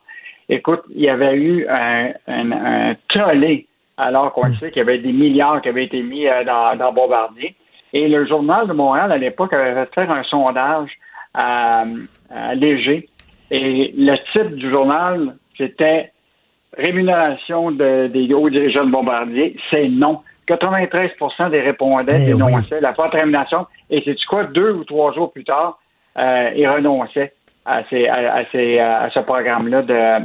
Donc, tu vois, quand y a, y a la, la, la, la, population finit par euh, être offusquée, ça a quand même des impacts à un moment. Je te dirais quand même que le mal est fait. sais, quand même, ils ont décidé. Là, ils sont revenus sur leur décision, mais ils auraient peut-être dû y penser à deux fois. Écoute, sacré bon job de Sylvain Larocque aujourd'hui, page 26, page 27 euh, du Journal de Montréal. Un spread qu'on dit en anglais sur les placements exotiques de la Caisse de dépôt. Oui, bon, ben, tu te rappelles, on en avait parlé récemment là, quand euh, euh, la Caisse de dépôt est devenue euh, euh, actionnaire avec une autre compagnie qui s'appelle Ally International, d'une compagnie, là, il s'apprête, là, la plus grande compagnie de sécurité à Londres, qui est G4S, qui est une des compagnies là, dans le domaine de la sécurité, des chefs d'État, des un peu partout là, dans le monde. Une entreprise qui, qui, avait toutes sortes de scandales autour de, tout ça. Puis on s'est dit, ben, où la, la caisse met-elle notre argent? À l'extérieur pour juste voir. Et là, ce qui est intéressant, c'est qu'en 2010, là, 64% des actifs de la Caisse se trouvaient au Canada, puis 24 au Québec. Ben, l'an dernier, cette proportion-là a complètement fondu de moitié. A reculé de 32% euh, au Canada, puis 19 au Québec. Donc, le poids des États-Unis dans le portefeuille a doublé, progressant à 17 à 35, puis celui en Asie du Pacifique à 6 et 12% Donc, probablement qu'on est dans des. Euh, c'est comme eux autres même le reconnaît que quand tu vas investir dans des pays émergents comme ça, le risque est bien plus élevé. Et on donne des hmm. exemples. Écoute, c'est fascinant. Tu sais, en Inde, on a investi euh, dans une pharmacie en ligne, en Inde, directement. Après ça, on a investi 200 millions en 2017 dans une compagnie euh, en Suisse, le Datamar, qui spécialise dans les puces pour animaux c'est l'identification des animaux et textiles. Boy. Euh, non, mais euh, écoute, il en fume du bon en caisse. Non, mais écoute, euh, de 1,3 milliard dans une participation de 50% dans des, des panneaux solaires sur l'île Maurice. écoute, ça, c'est juste un, juste un survol qu'on a fait dans une, une semaine. Ils ont investi en 2018 là, 2 milliards dans une compagnie qui s'appelle FNZ, là, euh, qui a conféré 72% euh, de la firme britannique. Or, ce FNZ est constitué dans les îles Caïmans. Hmm. Écoute, on, on pourrait en, en rajouter euh, comme ça. Donc, quand même intéressant de voir que, tu sais, que la Caisse investit notre argent, mais c'est quoi le risque que les Québécois prennent en investissant notre argent là-bas. C'est ça. c'est ce que la, c'est ça que la, caisse va devoir être transparente. Est-ce que c'est un risque acceptable? Parce que c'est sûr que si on veut des bons rendements, ben, il faut que ce soit un peu risqué. Si tu n'as pas de risque, tu n'as pas des bons rendements. Mais si le risque est trop fort, ben là, tu, risques de perdre ta mise. C'est pas mieux non plus. Non, puis mais je pense que ce qui serait intéressant de la caisse, c'est de justement euh, être transparent et dire on investit 3 milliards là-dedans, voici que les, les risques que les Québécois euh, prennent. Euh, plutôt que nous autres, on passe notre temps à courir après eux autres, faire des demandes d'accès à l'information, puis ça prend un an avant de savoir ben si c'est risqué ou pas. Et écoute, en terminant rapidement, finalement, le, G7 a fait un accord historique. Les géants du web vont euh, être imposés à 15% mais tu dis que Amazon pourrait y échapper. Oui, en fait, là, la, la, décision est tombée samedi. Là, donc, les, ils se sont engagés euh, autour d'un accord sur un impôt minimum de 15 sur les multinationales. Mais je veux juste te rappeler qu'une des mesures là-dedans, c'est qu'il faut au moins que euh, tu aies euh, ce qu'on appelle un taux d'impôt d'à peu près marginal de 10% pour avoir cette, cette pénalité-là, ou cette imposition-là. Alors, ce qui est intéressant, c'est que la majorité, les Facebook, Google, etc., ont ça, mais dans le cas de la multinationale Amazon, là, eux autres, là, ils ont un taux marginal qui est à 6,3% Donc, ils éviteraient euh, de payer justement cet impôt-là de 15% euh, parce que ce que c'est, dans le fond, pour diminuer ton, ton, tes profits euh, à 6,3% ce que tu fais, c'est aussitôt que tu fais des profits, tu es réinvesti rapidement pour te situer plus bas. Mais ce qui est intéressant dans ce cas-là, c'est que Amazon est tellement devenu gros, ils investissent partout, partout, partout, partout. Tu ben comprends? Oui, ben oui. Puis, il y a des divisions, là, comme leur division d'hébergement, de, AWS. Là, eux autres, ils ont un taux marginal de, de, profit de 30% Sauf que quand on englobe ça dans l'ensemble de toute leur activité, ça se ramène à 6,3 Donc, ils éviteraient, tu comprends globalement, de devoir payer euh, cet impôt-là de 15 Donc, euh, je ne sais pas si, ont vu le, le, guet-apens. Ben oui. Euh, puis tu sais qu'Amazon, c'est une tentacule qui, qui va être c'est aussi gros que, que, les États maintenant. Ils sont partout. Écoute, c'est des petits vlimeux, finalement. Ils vont s'en sortir peut-être du 15% Merci beaucoup. oui. Allez. Merci, Yves Daou. Il, s'en va sur la Lune, le Bezos, là, ben avec SpaceX. Fait qu'il pourra aller payer des impôts là-bas. Salut Adam et Yves. Joignez-vous à la discussion. Appelez ou textez le 187 Cube Radio 1877 827 2346. Claude Villeneuve, chroniqueur Journal de Montréal, Journal de Québec, tu veux parler de manger, Claude? Oui. manger trois fois par jour, c'est Marilou qui le dit. on aime ça parler de nourriture, là, que ce soit euh, quand euh, Ricardo là, propose des recettes, mais il propose aussi des labécas qui coûtent plus cher que prévu. Puis Marilou qui vend justement son beurre, son beurre, son riz beurre et persil là, à des prix de fou dans les épiceries. Bon, on se demande ça, ça revient pas moins cher de le faire nous-mêmes, c'est surtout euh, pas, pas, vraiment plus long. Mais au cours de la dernière année, on a beaucoup parlé de bouffe. Tu sais, durant la pandémie, le monde se sont mis à faire leur propre pain. Ben oui. On était stressé d'aller à l'épicerie. On se demandait si on allait manquer de fruits, de légumes, d'oranges. Euh, tu sais, la, nourriture, c'est vraiment au cœur de l'actualité, même si c'est super, c'est banal au point où, comme l'a dit Marilou, ben, ça, fait partie de notre vie trois fois par jour. Écoute, il y a l'histoire des poulets, là. T'as vu, là, il y a peut-être des restaurants qui ouvrent aujourd'hui, là. On va pouvoir entrer dans les salles à manger des restos, mais peut-être pas pour manger des poulets. ouais, ben, c'est ça, là. Si vous allez chez Barbies, euh, visez peut-être plus les côtes levées que, les brochettes de poulet. Euh, c'est, c'est dégueulasse, Richard, là, quand on y pense. Il y a 50 000 poulets par jour qui sont abattus. C'est, ça, ça, ça m'écœure dans le sens de tu penses au gaspillage alimentaire qu'il y a dedans, tu penses à, la cruauté animale aussi. Là, non, non, mais de toute façon, ils seraient abattus, ces poulets-là, pour être mangés. Là. Oui, c'est ça, mais c'est assez écœurant d'avoir euh, fait naître des poulets, les avoir fait grandir pour les envoyer euh, à l'incinérateur, finalement. Mm. C'est les les conditions dans lesquelles notre bouffe est produite, ben, ça, ça fait réagir de plus en plus de gens. On se questionne, on se pose des questions, on, se demande comment c'est fait. On, de plus en plus, les gens ils vont viser euh, de s'approvisionner si des petits producteurs qui offrent des meilleures conditions de vie aux animaux. Là, euh, écoute, s'imaginer alors que tu as la, la, moitié de l'humanité qui crève de faim, que tu as des gens qui sont dans la rue qui n'ont pas assez pour survivre, qu'on va tuer des poulets sains, vivants, prêts à la consommation, parce que l'abattoir qui est supposé euh, les, les transformer est en grève présentement, tu sais, ça fait lever les cheveux sur la tête. Ben oui, puis ils sont quand même assez bien payés dans cet abattoir-là aussi. Là. Tu te demandes, est-ce que c'est vraiment euh, justifié, cette grève-là? Mais de toute façon, il y a une crise dans l'agroalimentaire. Tu sais, essaie de trouver de, de, la, de la main-d'œuvre pour aller ramasser tes fraises ou tes bleuets. Tout ça, c'est extrêmement... Même, même, même, il y, a des, il y a des restos qui ferment parce qu'il manque de serveurs, il manque de gens en cuisine. Ouais, ben, c'est ça, c'est l'enjeu, ça revient, là c'est comme un disque qui saute, Richard, là, qu'on parle de préposés qui manquent dans les hôpitaux, qu'on parle de main-d'œuvre qui manque dans la restauration.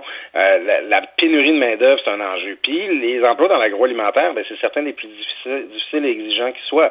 Euh, tu sais, à Saint-Anselme, à l'abattoir qui est en grève, ils ont des assez bons salaires, mais regarde, le syndicat demande des augmentations de 40% là, c'est immense, là, on voit jamais ben ça.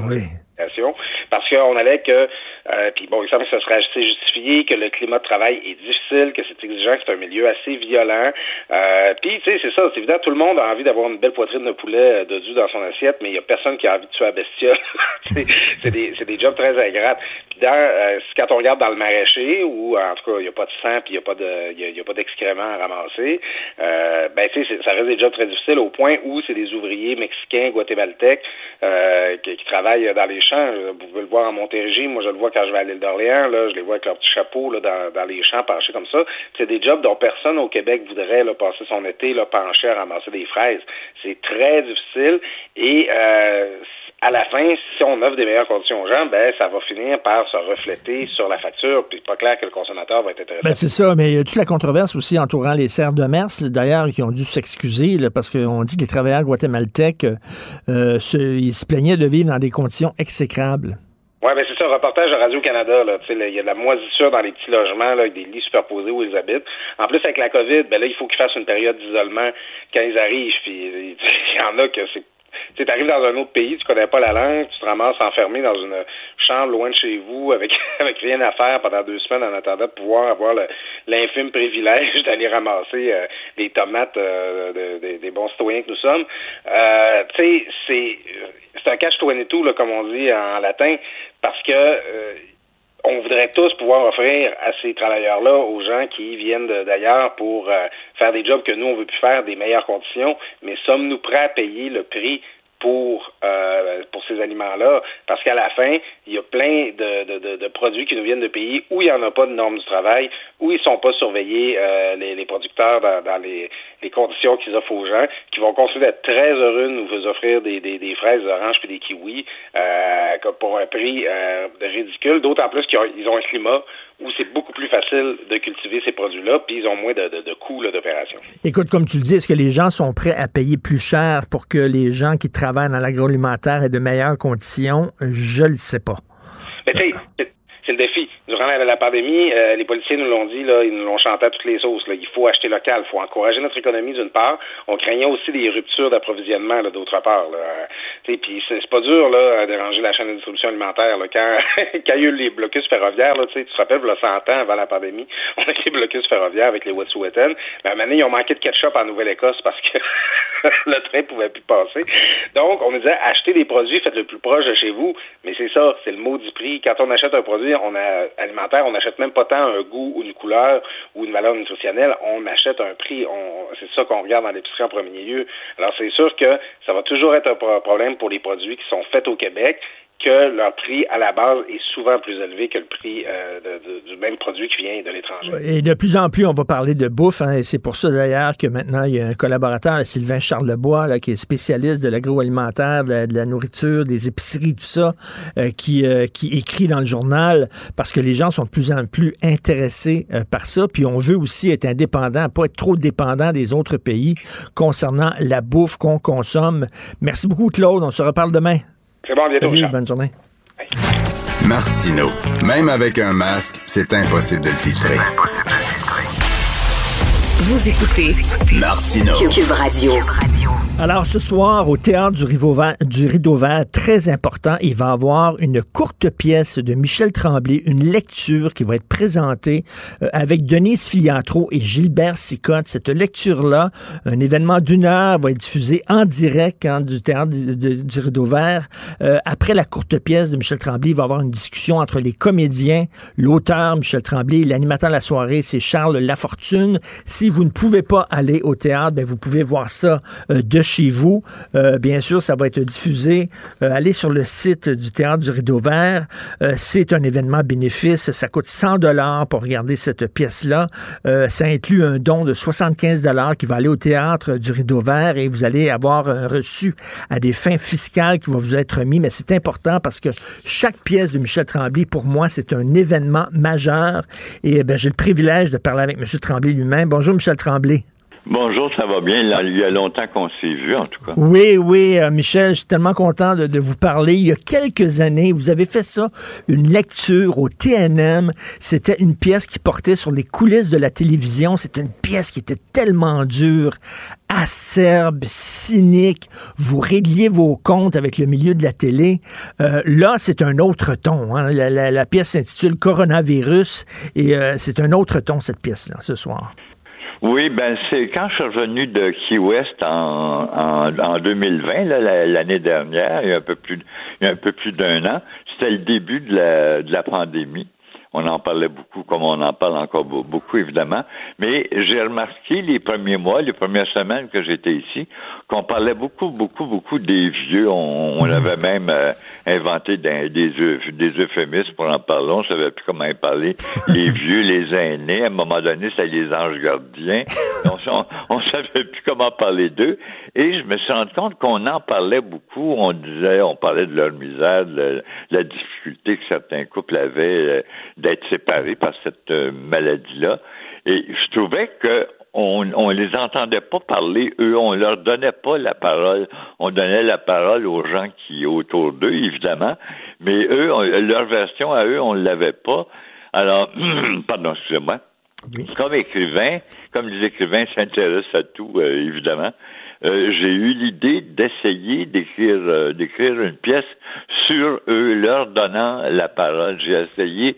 Je dis pas que j'ai réussi, je sais pas, j'ai pas j'ai pas 90 ans, j'ai pas été marié pendant 70 ans à la même femme ou au même homme, là, mais j'ai essayé d'imaginer que ça pouvait être que d'être un, couple de 90 ans qui ont vécu 70 ans ensemble. Et là, tout à fait, euh, tout, à fait, tout à coup, ils sont séparés par la maladie. Lui euh, euh, a testé positif, mais il est probablement atypique parce hmm. qu'il est pas malade.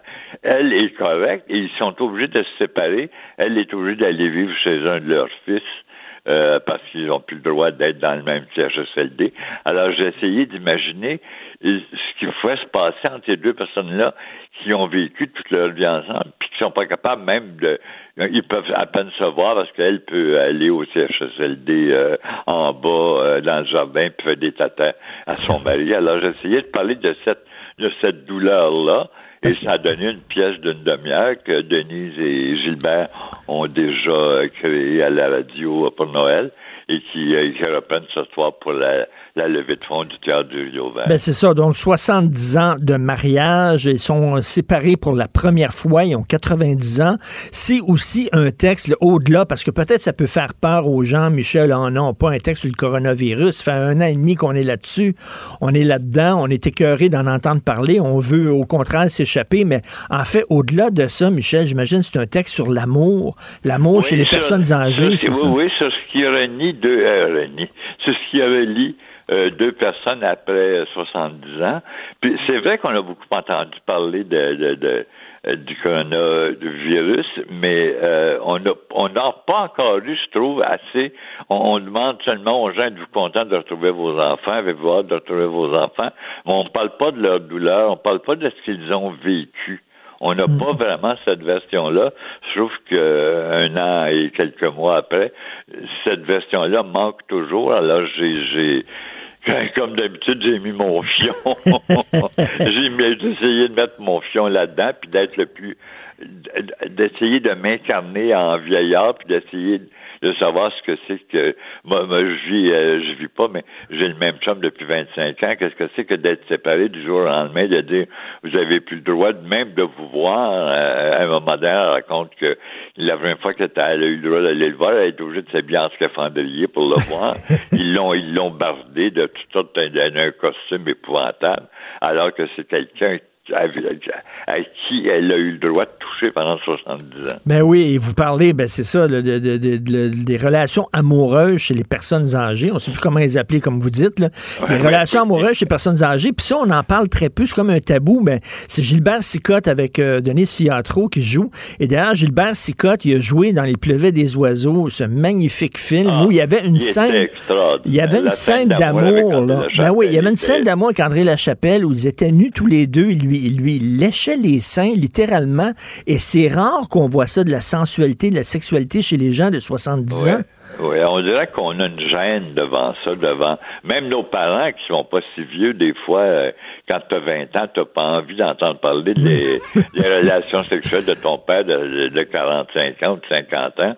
On devrait on, on devrait au contraire, on devrait être fier qu'il soit encore actif, si je peux dire, qu'il s'aime encore, en tout cas, qu'il y, a cette, cette affection euh, entre les deux. Sais ce que j'essayais. C'est une petite pièce d'une demi-heure, mais hmm. j'essayais d'en mettre le plus possible. Puis euh, il y a tout le temps des fois, là, dans les pièces de Tremblay, il y a tout le temps un fond un peu un peu dur, un peu. Euh, et est-ce que est-ce que maintenant qu'ils sont séparés, est-ce que je sais pas, ils disent ben c'est le fun finalement de pas se voir, puis. Non, non, pas du tout.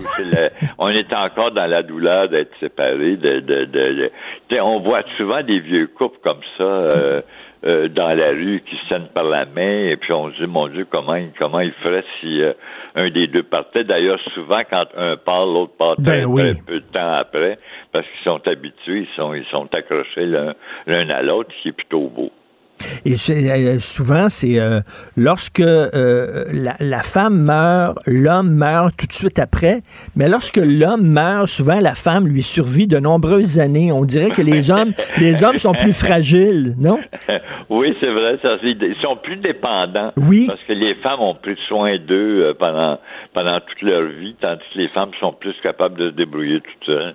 Est-ce que vous avez encore la, la, la, la, fougue quand vous écrivez? Ça fait des nombreuses années que vous écrivez. Ah Est-ce que vous avez encore du ben, fun quand des vous... passions, c'est rare que, que ça finit.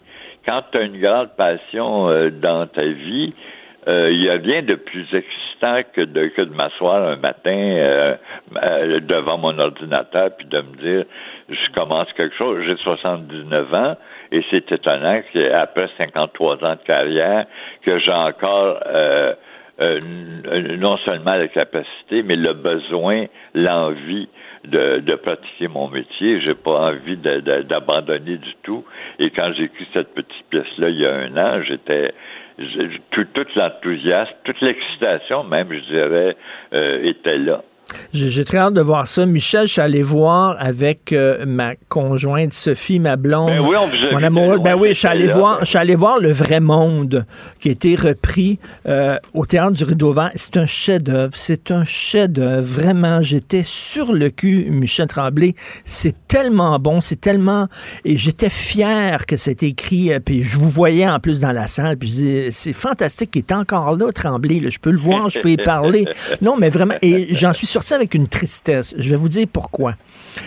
Parce que je pense que si on entre dans les écoles, dans certaines classes aujourd'hui, et je dis qui connaît Michel Tremblay, je ne sais pas s'il y a des jeunes qui vont lever leur main. mais ça c'est normal. Il y a des jeunes la, la, la, la, cérémonie hier des, des iris a été une preuve. Il y a des jeunes qui sont derrière. On peut pas garder le haut du pavé toute sa vie, c'est pas possible. Je l'ai gardé pendant 40 ans. Non, mais c'est pas le rôle, c'est pas le rôle de, justement de notre système d'éducation, maudit, leur faire voir les pièces de Tremblay, maudit. Oui, mais oui, mais il y a quand quand je suis arrivé, j'ai remplacé quelqu'un d'autre qui était là avant. Ça, c'est normal, il faut il faut l'accepter. C'est dommage qu'on qu'on oublie complètement ou qu'on sache plus qui est Gilles Vigneault ou, ou Marie-Claire Blais. Euh, c'est vrai que c'est épouvantable, mais on, on est des, des, personnes historiques. Il faudrait qu'on il faudrait qu'on nous mette maintenant dans l'histoire plutôt que de nous mettre dans la littérature, probablement, je sais pas. C'est des, des, personnes qui ont fait des choses qui étaient euh, importantes ou non. Mais, mais, quand j'étais jeune, Michel, quand j'étais jeune, on nous envoyait voir des textes, des, des, des pièces de théâtre. Euh, euh, c'était quoi à l'époque? C'était tout le temps la, la, même pièce de théâtre qu'on voyait. Là, mais bref, je me souviens plus de l'auteur, mais on allait voir. Mais il me semble que c'est important de présenter des pièces de Michel Tremblay. Si on est au Québec, puis on est jeune, puis on connaît pas Tremblay, on connaît pas notre histoire, mon Dieu. Mais moi, je trouve que j'ai la chance d'être repris parce que oui. il y, a, y a Osana aussi qui a été repris, pardon, par un, un, un, drag queen là, il y a un mois. C'est un spectacle absolument extraordinaire. Moi, je, je trouve pas que, que je suis oublié, euh, oublié. Il y a juste le fait qu'effectivement, à l'école, il y a, il y a, il y a d'autres écrivains qui arrivent, puis il y a d'autres écrivains. Il faut dire que quand on est jeune, on aime les choses qui s'adressent à soi, d'abord et avant tout. Alors, il y, a, il y, a, un théâtre, il y a un cinéma, il y a une littérature. Euh, Gaudreau, par exemple, avec sa trilogie, euh, ça, ça, ça parle aux jeunes beaucoup plus que ce que j'ai dit, moi, il y a 50 ans. Alors, c'est normal que des auteurs en place d'autres auteurs. C'est pas une raison pour oublier les vieux non plus, là, je veux pas vous dire. Mais, mais, mais, je rêve, mais Michel Tremblay, je rêve d'un film, un film qui nous présenterait deux petits culs qui s'appellent Michel Tremblay et André Brassard, qui ont l'idée d'une pièce qui s'appelle Les Belles Sœurs. Ben, qui montrent ça. Qui ça, puis tout le brouhaha qu'il y a eu, puis par un film, montrer ça, que quelqu'un joue Michel Tremblay, que quelqu'un joue André Brassard, puis qu'on montre à quel point c'est important. Oui, mais justement, il y a quelqu'un qui est en train de le faire. Je peux pas vous dire ah, où. Bon. Euh, je peux pas vous dire qui. C'est quelqu'un qui est très, très connu, un bon metteur en scène, qui est en train de préparer un film sur l'époque, en fait, pas juste sur euh, la création Ah. des bassins, mais sur l'année 68, qui était une année très importante dans la, dans la culture québécoise. Ah bon, ben ça, là, c'est une sacrée bonne nouvelle. J'ai très, très hâte de savoir c'est qui, euh, parce que j'en rêve, moi, de ce film-là. Je veux le voir sur grand Ben, vous êtes journaliste, fouillez, vous allez trouver. ben, Michel, c'est ce soir, donc c'est à 18h. Ça s'intitule Ouais. C'est avec euh, Denise Filiatro, Gilbert Sicotte, et comme je le dis, on peut le voir là, de notre ordinateur. Allez sur le site Ouais, sur du le théâtre web. pour euh, Ri- Rideau Vert. C'est une bonne cause. C'est un sacré bon théâtre, le théâtre du Rideau Vert, qui m'a permis de revoir ce chef-d'œuvre total qui s'appelle euh, Le Vrai Monde. Merci, Michel. Pas encore Ben, plein d'autres pièces. plaisir. À bientôt. Merci, bye. Ben oui, on le sait. Martineau, ça n'a pas de bon sens comme il est bon. Vous écoutez Martineau. Cube Radio. Tous les lundis, je parle à l'essayiste et auteur, euh, journaliste Jérôme Blanchet-Gravel. Salut Jérôme. Salut Charles. Ah, fait que là, euh, il y a des spécialistes qui disent là, que ça va aller en septembre, les voyages en avion, puis la fin de la quarantaine, puis tout ça. C'est du maudit niaisage. On, a- on en a parlé la semaine dernière, toi et moi, puis ça débloque pas ce dossier-là. Ben, c'est la foi, encore une fois, dans les vaccins. Euh, le Canada n'a pas foi dans le vaccin. Ben Première dose baptême, deuxième dose confirmation. Et on hésite encore. Mais euh, non, mais euh, j'y reviens, c'est un manque de respect euh, complet envers les Canadiens, là, euh, parce qu'on n'est pas des on n'est pas des étrangers. Euh, on n'est pas euh, à la solde d'une puissance étrangère quand on revient en, dans une période de guerre. Là, on est on est canadien, donc on est censé avoir euh, euh, les droits qui vont avec euh, avec le titre. Euh, mais que, que veux-tu? Franchement, c'est que le, le Canada prend une sorte de, de virage sécuritaire. J'ai l'impression que la vie publique va de plus en plus tourner autour de toutes les formes de, de prévention possibles. Là, récemment, on nous a annoncé bon, des canicules épouvantables au Québec. On dirait que de plus en plus tout tourne autour du thème de la sécurité, que ce soit, écoute, que ce soit que même le- le- la ville de Lévis récemment a passé un règlement là, pour empêcher les chiens d'aller dans des parcs. J'ai l'impression que tout tourne de plus en plus autour de la sécurité. Puis euh, ben, la quarantaine, le prolongement de la quarantaine pour les voyageurs canadiens, bien, je trouve que ça s'inscrit un peu dans de- cette espèce de préventivisme-là. là. Et là, il y a Denis Coderre qui a dit euh, si je deviens maire, l'alcool d'un parc après 20 ans, c'est fini. Les gens ont tellement chialé qu'il a dû, euh, il a dû revenir sur sa décision. Tu sais, ce que les gens ont dit, c'est tabarnouche, fait 15 mois là, qu'on vit avec des, des restrictions, puis avec papa puis maman qui nous dit fais pas ci, fais pas ça. Puis là, tu es en train de me dire, Denis Coderre, qu'une fois que ça va être fini, la pandémie, on pourra pas boire une bière dans un parc après 20 heures. Come on! Ça, c'est la société prend un virage euh, sécuritaire mais puritain. Donc c'est ça j'espère que ben c'est des séquelles, c'est des séquelles de, la pandémie, c'est des séquelles du confinement. On a créé une sorte de de, sécurité à travers euh, les politiques euh, sanitaires. Donc, on a créé une sorte de, zone de confort dans laquelle certaines personnes se sont senties euh, en sûreté. Mais là, il faut en sortir de cette zone de confort-là qui est de toute façon un petit peu illusoire parce que, bon, Euh, on sera jamais à l'abri de tous les dangers. Et l'alcool, les débordements, mais évidemment, ça fait sourire un peu. Parce que bon, euh, Montréal n'est pas non plus devenu euh, Sao Paulo en l'espace de deux semaines. et, euh, non, non, mais tu sais, on a l'impression des fois, on, on écoute nos policiers, c'est où c'est le carnaval de Rio là, dans les rues de Québec, parce que c'est où on a passé un règlement aussi à Québec. L'alcool après 20 heures, et donc ça va être le, contrôle autour de l'alcool va être resserré. Maire Labon a été plus vite, ben oui. a été rapide là-dessus après avoir presque aboli la Saint-Jean. À la Saint-Jean-Baptiste, qui, c'est vrai, a connu plusieurs réels débordements, les émeutes, etc. Mais c'était quand même l'une des dernières fêtes latines en Amérique du Nord. En fait, c'était une sorte de, de de ben c'est ça de fête euh, à, l'européenne dans les rues de Québec là. Oui vraiment il y a des beuveries puis c'est pas toujours très chic là. Mais euh, on est en train de tuer aussi l'esprit latin hein, dont on s'est souvent vanté ben oui des Anglais et là, ben là, on, écoute, un peu plus si le Québec va devenir aussi plate que l'Ontario. là, oui, on a le droit de lâcher notre fou, mais tu sais, au-delà, là, au-delà de la question sécuritaire puis la question sanitaire, tu sais, je reviens là de, l'interdit de voyage aux gens qui ont deux vaccins. C'est parce que ça, c'est parce qu'on veut créer comme un genre de fausse égalité en disant, ben toi, tu as deux vaccins, tu pourrais voyager, puis les autres qui n'ont pas de vaccins n'auront pas le droit de voyager. Donc, on va, tout le monde va être égaux, personne va avoir le droit de voyager. C'est un genre de, société égalitaire un peu niaiseuse. Hein. C'est un manque de, un manque de cohérence.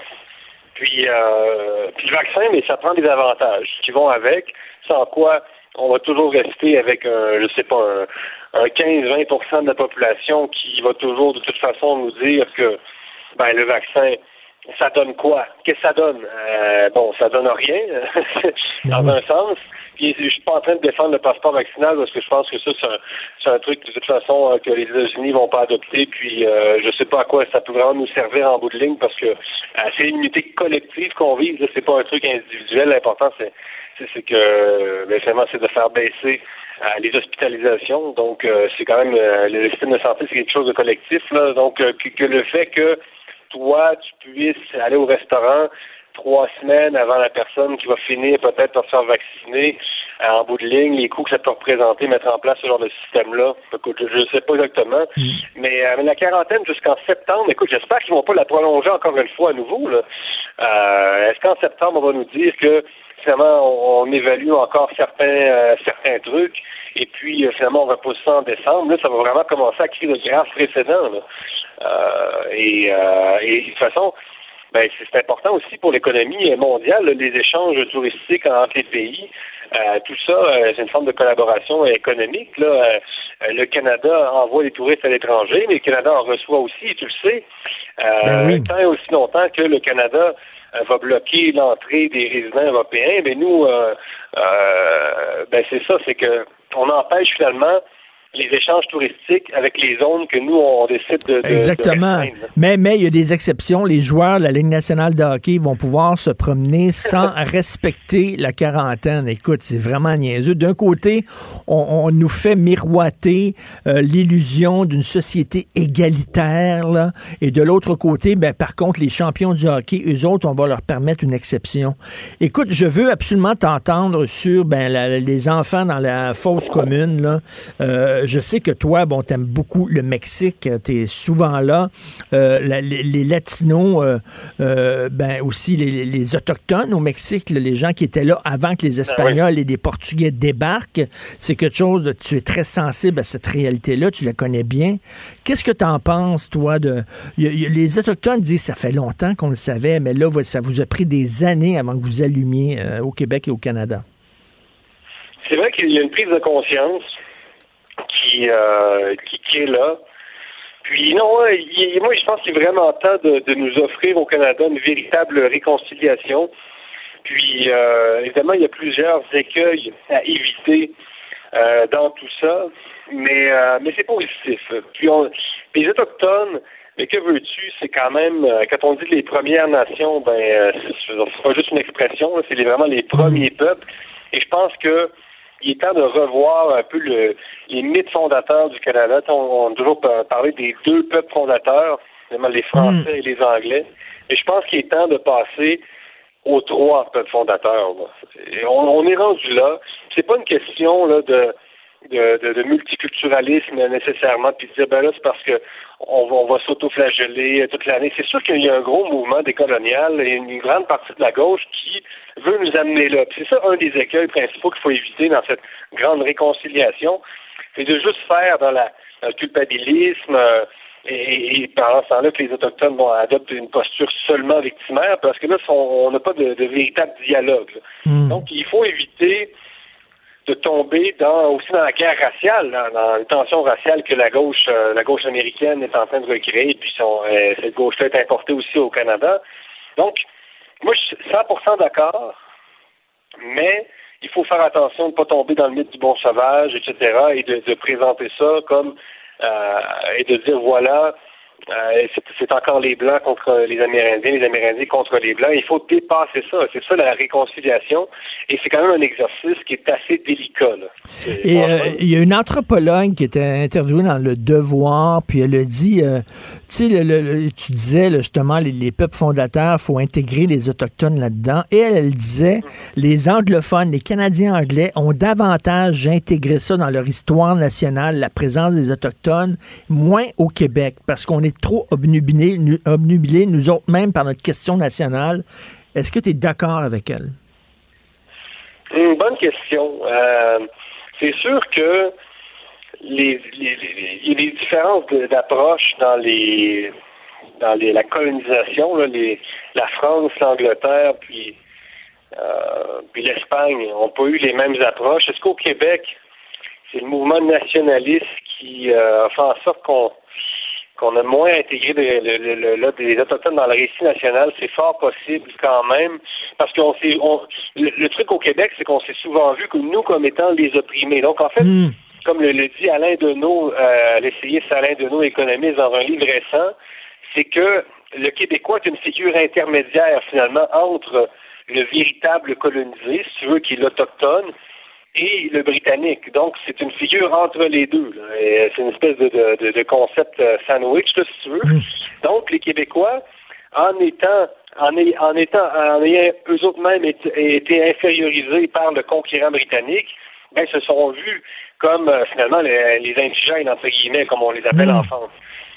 Donc, euh, donc, mais moi, je suis d'accord quand même avec, j'avoue, là, avec une, une partie de la gauche qui dit qu'au Québec, on a quand même un certain examen de conscience à faire, c'est-à-dire que on, on a sans doute été moins ségréga- euh, dans notre approche envers les Autochtones. C'est vrai qu'on s'est beaucoup plus métissé avec les Autochtones que euh, les, les conquérants britanniques.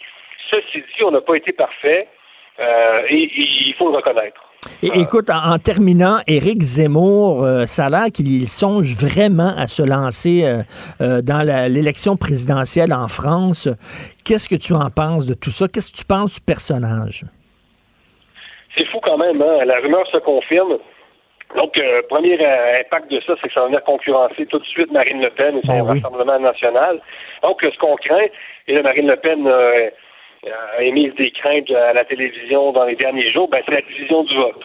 Évidemment, qu'est-ce que ça va faire si Zemmour débarque, qui, va être le candidat de l'identité par excellence?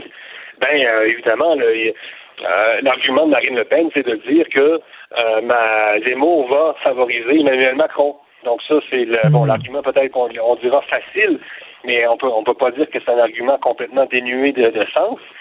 Qu'est-ce que j'en pense du personnage? Moi, franchement, j'ai trouvé que son discours à la Convention de la droite, on s'en souvient, on souvient, c'est un grand rassemblement de toutes les droites en France qu'il y a eu en septembre 2019. J'ai trouvé ça un peu dur. J'ai trouvé qu'il y avait des propos un peu durs avec Zemmour, personnage que je respecte, qui est un, un type très talentueux. Mais c'était, franchement, je te, je te dis, là, c'était un peu limite. Euh, sur l'immigration, etc. Tu sais, en France, c'est sûr qu'il y a beaucoup de problèmes d'intégration côté de l'immigration. Il faut pas tomber non plus dans une France mystifiée. Souvent, c'est comme, c'est la France des châteaux contre l'islam des chameaux. Et donc, là, tu commences avec une espèce de vision un peu donjon-dragon de la France. Et là, tu te trouves avec un Zemmour qui, qui joue comme les héritiers de Jeanne d'Arc, etc. Puis là, tu te dis, je comprends, là, puis c'est sûr qu'il faut redresser, il y a un redressement national à faire en France. Il faut pas tomber non plus dans, euh, dans la France euh, euh, la, la, France moyenâgeuse. Là. La, la France, la France, comme, euh, la France cocorico, là. C'est ça.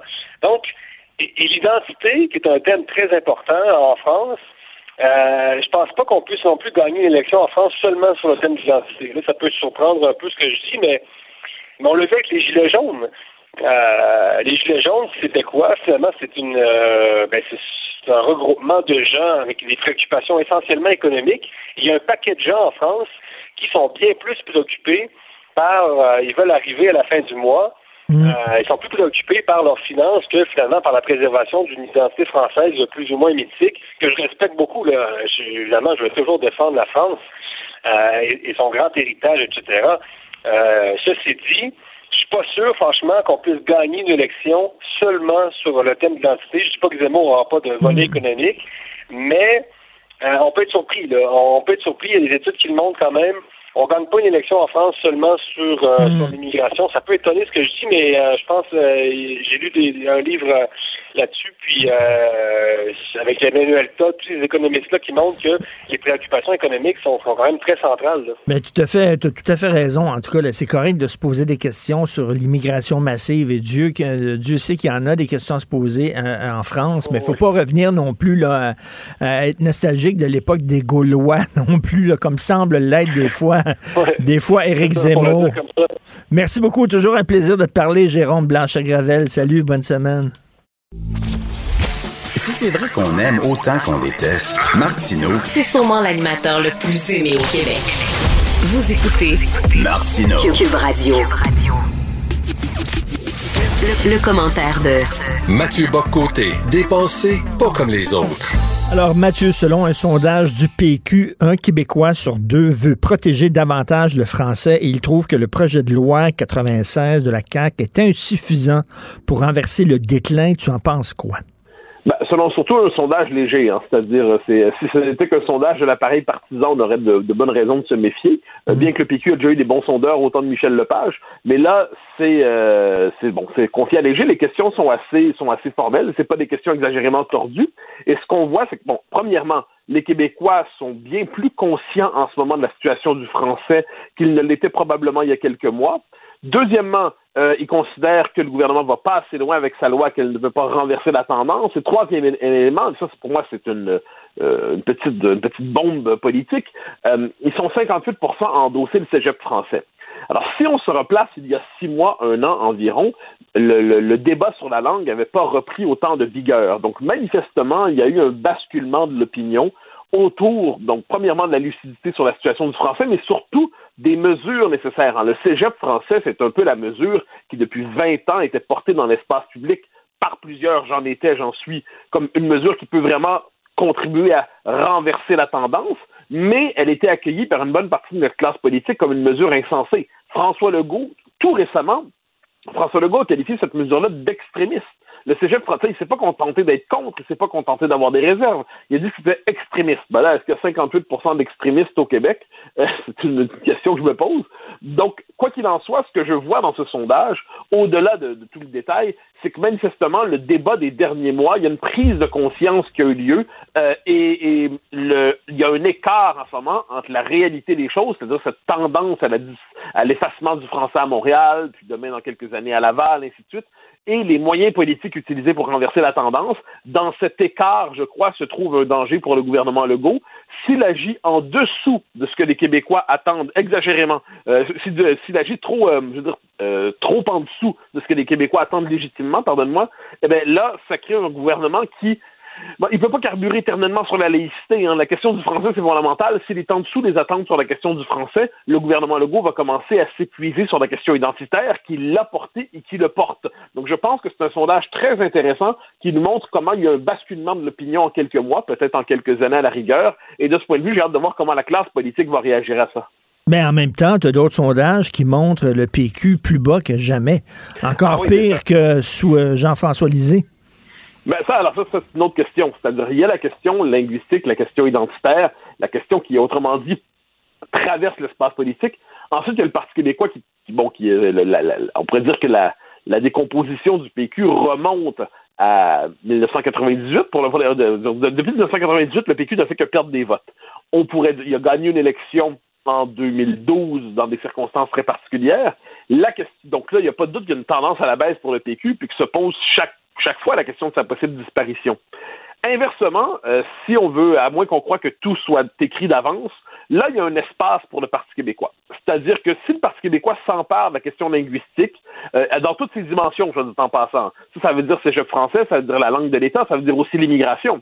On ne peut pas parler sérieusement de la question linguistique sans parler sérieusement de nos seuils d'immigration qui sont démesurément élevés, qui dépassent notre capacité d'intégration et de francisation. On le voit, le lien est direct dans la mesure où le Parti québécois s'empare de cet espace-là et que la CAQ continue à décevoir, hein, c'est une espèce de jeu de domino complexe, et eh bien dans ça, le Parti québécois peut retrouver un espace pour respirer. Personne ne s'attend à ce que le Parti québécois, remporte les prochaines élections. Personne ne s'attend à ce qu'il y ait une espèce de renaissance exceptionnelle. Mais si le PQ réussit à se maintenir aux prochaines élections, à conserver un groupe parlementaire qui a de l'allure, à conserver une espèce, à occuper l'espace politique qui peut être le sien en ce moment, ben, moi je pense que beaucoup de Québécois vont se dire que bon, la CAQ va remporter les élections, ça va de soi, on, on le sait d'avance en quelque sorte. Mais est-ce qu'il y a de la place au Québec pour un parti souverainiste, un parti qui ne tergiverse pas sur la langue française, un parti qui ne tergiverse pas sur l'identité et qui ose aller jusqu'au bout de son raisonnement sur la langue et l'identité? Je pense que oui, la question. Ensuite, on ne sait pas d'avance s'il va réussir. Ben oui, mais, mais, mais, mais, il y a un espace. Oui, mais en politique, euh, bon, il y, a deux façons de voir les choses. Il y a des gens qui disent on veut avoir raison, d'autres qui disent on veut gagner. Euh, là, on a vu, il y a des capsules là, euh, que, que, le PQ a mis, mis sur les médias sociaux faisant la promotion de la souveraineté, euh, moi, je suis très content qu'il y ait un parti qui garde en vie cette option-là, mais un parti politique, ça n'existe pas seulement pour garder en vie une option qui vivote le temps qu'elle remonte dans les sondages. Un parti politique, c'est là pour gagner aussi. Ah ben oui, oui, mais ça, tu sais, il y, a, les, deux temps de la victoire. Quelquefois, on pourrait dire c'est même l'histoire du peuple québécois. Quand on dit, bon, depuis 400 ans, qu'est-ce qu'on on n'est pas mort, on est encore vivant, on tient, on n'est toujours pas indépendant. Une victoire, quelquefois, c'est traverser le désert. Moi, il y, a un thème qui m'a toujours fasciné, qui n'est pas seulement un thème biblique, mais c'est un thème politique, c'est les traversées du désert en politique. Quand on pense à Churchill dans les années 30, quand on pense à De Gaulle dans les années 50, quand on pense à René Lévesque au Québec, juste avant l'élection de 76, plusieurs pensent que Lévesque est foutu, doit partir. Claude Charon pense, dit, le vieux est peut-être fini. J'ai pas la formule exacte, mais c'est à peu près ça. Je dis pas que c'est la même chose aujourd'hui. Je dis qu'il y a au Québec manifestement une disponibilité de l'opinion pour des mesures plus fortes sur la langue, sur l'identité, sur l'immigration. Il existe un courant souverainiste au Québec ne parvient pas aujourd'hui à se traduire politiquement. Donc ensuite, comment trouver une stratégie, des circonstances qui permettent de sortir de la marge et de renaître politiquement? Bon, ça on le sait pas, je, moi je suis pas stratège politique, mais ce que je vois, c'est quand on analyse des choses, il y a un espace. Puis gagner dans les, pour le PQ aux prochaines élections, le vu où il est dans les sondages à 12 si le PQ fait 18-20 aux prochaines élections, vu sa situation actuelle, on pourrait dire qu'il aura remporté sa première étape. Ensuite, pour la pour la pour 2026, on verra bien. Mais écoute, je veux pas je veux pas paraître méprisant là, mais mais euh, tu sais la question des cégeps anglophones et des écoles passerelles et des allophones qui vont du côté anglais, c'est une question quand même assez complexe. Est-ce que tu penses que monsieur et madame tout le monde qui répondent à des sondages comprennent tous les tenants et les ah, aboutissants de cette ah. question là? Ben moi, je pense que la question, là, on parle pas des, écoles passerelles. Là, on parle du cégep français. C'est l'application de la loi 101 au niveau collégial.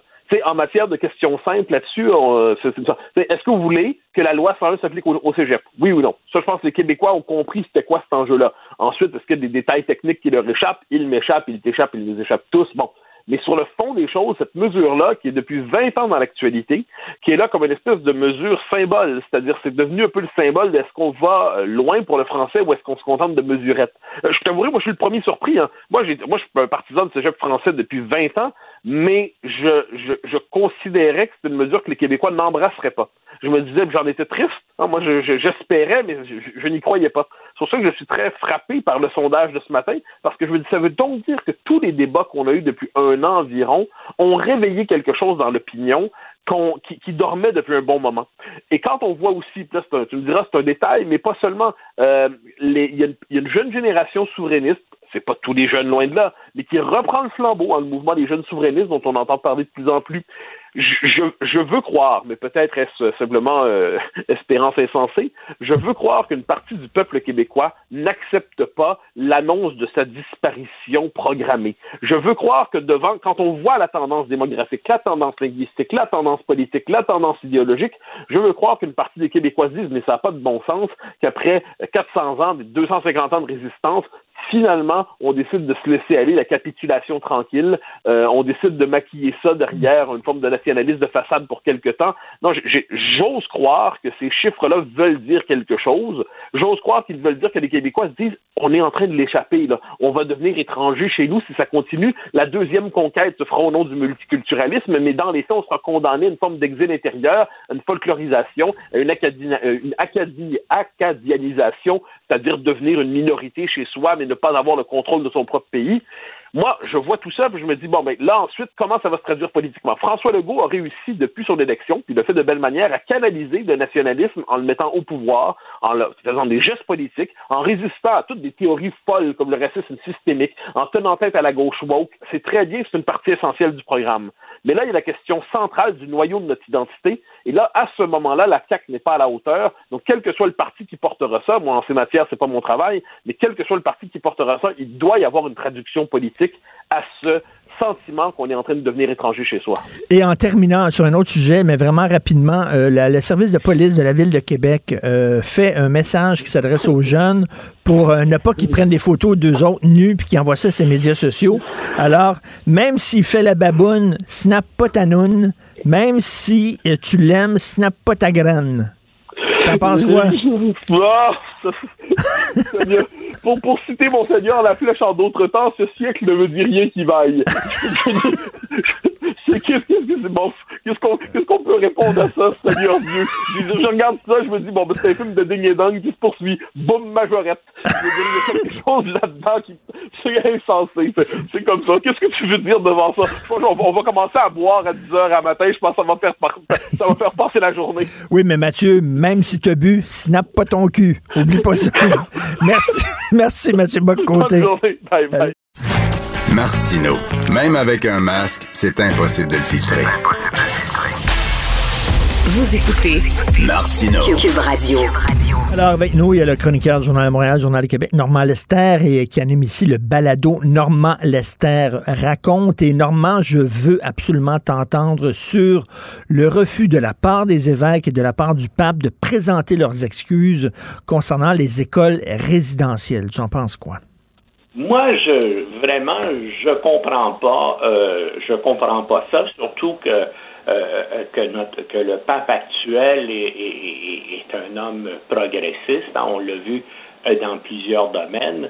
Euh, donc, ça aurait été facile pour lui de d'apaiser hmm. la situation en, en, en, présentant ses excuses. Il l'a fait dans plusieurs autres domaines. Est-ce que c'est parce que certains de ses, de ses conseillers là, ont fait pression sur lui pour qu'il euh, s'abstienne de le faire? En tout cas, euh, c'est un peu ben, décevant et ça a mis en colère, bien sûr, beaucoup de monde. Mais là-dedans, moi, il y a des choses que je ne comprends vraiment pas et j'ai hâte de voir, j'espère, là, qu'il va y avoir une commission euh, d'enquête indépendante et s'assurer aussi que c'est vraiment une commission euh, indépendante qui représente tout le monde et surtout peut-être d'anciens juges de la Cour suprême ou des personnalités internationales qui ont font autorité dans le domaine du droit et tout ça.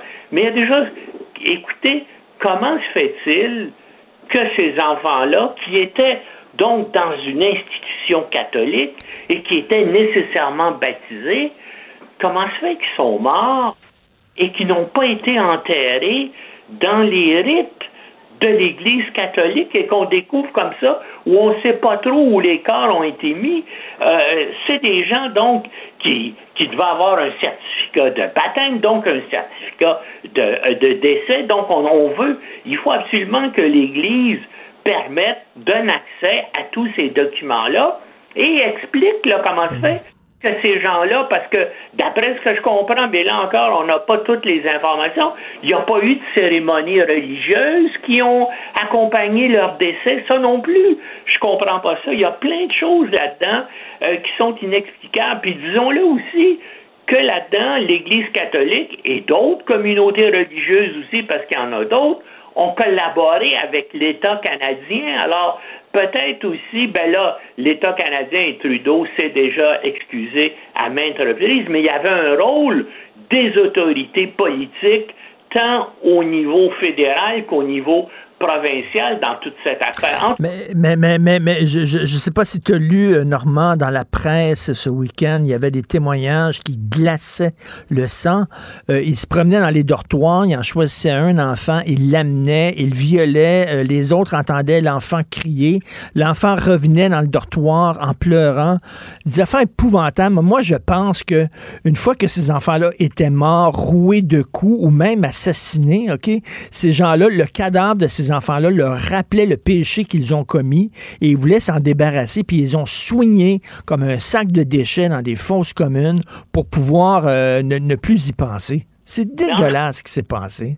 Mais ce qui est sûr aussi, c'est que une fois qu'on va avoir récupéré euh, euh, des dépouilles mortelles de ces gens-là, il va y avoir moyen de faire des expertises pour déterminer, premièrement, comment ils sont décédés, dans quelles circonstances, mais une, chose est sûre, ce sont des choses qui sont passées il y a très très longtemps. Mais moi, ce que j'aimerais, c'est que les gens qui seront identifiés comme ayant commis ces crimes abjects, épouvantables-là, ben qu'on les qu'on publie leurs photos s'il y en a, et puis s'ils étaient membres des de certaines communautés religieuses, et puis là, on est dans les années 20, dans les années 30, il y avait des photos qui se prenaient, et on prenait souvent des photos de ces gens-là, ben moi j'aimerais qu'on publie les photos de ces gens-là avec les crimes épouvantables euh, qui ont une façon pour euh, euh, euh, donc satisfaire certaines règles d'équité et de justice. Ils sont morts, on ne peut plus les bien sûr les poursuivre, mais on pourrait au moins voir ce qu'ils avaient l'air, ces odieux personnages-là, et quels sont les crimes qu'ils ont commis. Mais Normand, je me pose une question, je la pose à plein de gens, je n'ai jamais reçu une réponse qui me satisfasse. Comment ça se fait qu'au fil des décennies, comment expliquer que cette institution-là, l'Église catholique, parce que des prêtres pédophiles, il y en a eu dans toutes les grandes capitales du monde, c'est un truc mondial. Comment ça se fait que cette institution-là, au fil des années, a attiré autant de psychopathes? Parce que là, on parle de psychopathes, là. On parle de bébés naissants qui ont été jetés dans des fournaises. Ben, c'est tout à fait euh, incroyable, mais écoute, je sais pas si tu connais euh, le grand historien britannique Arnold Toynbee. Non. Qui était, qui était catholique. C'est un type qui a écrit plusieurs livres d'histoire qui était catholique, puis il dit Je crois toujours en la en la en, l'origine divine de euh, l'Église catholique parce qu'aucune organisation essentiellement humaine qui aurait été dirigée avec une telle stupidité criminelle aurait pu durer plus qu'une dizaine d'années. Exactement. Mais ben, Normand, exactement. Imagine-toi, c'était Oxfam, mettons, là, ou je sais pas, n'importe quel autre organisme euh, caritatif, d'aide humanitaire, puis on aurait appris que partout à travers le monde, il y a des employés, des membres de cet organisme-là qui aurait abusé d'enfants, mais après dix ans, cet organisme-là n'existerait plus.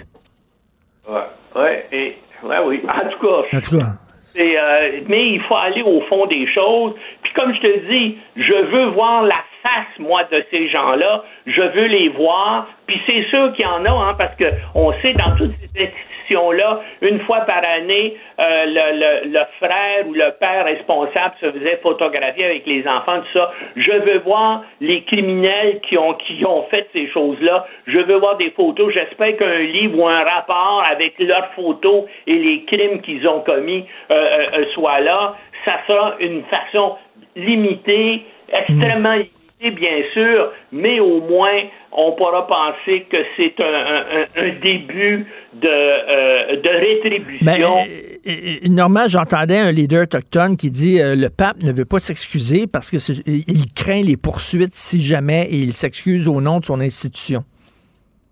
Là, ben là, il faut, ben c'est ça, il faudrait voir aussi jusqu'à jusqu'à quel point, euh, euh, jusqu'à quel niveau d'autorité les gens ont été mis au courant de tout ça, mais probablement que ça a remonté, euh, ça a remonté assez haut. En tout cas, euh, je, je suis sûr que tout ça, on en a, on en a encore pour des années à voir ce qui s'est passé. Et puis, on va peut-être trouver d'autres choses terribles. Mais là encore, je comprends pas, puis c'est ça, il va falloir que l'Église s'explique comment se fait qu'il n'y a pas eu de cérémonie, que ces gens-là, on- n'a pas pu se débarrasser des cadavres comme ça?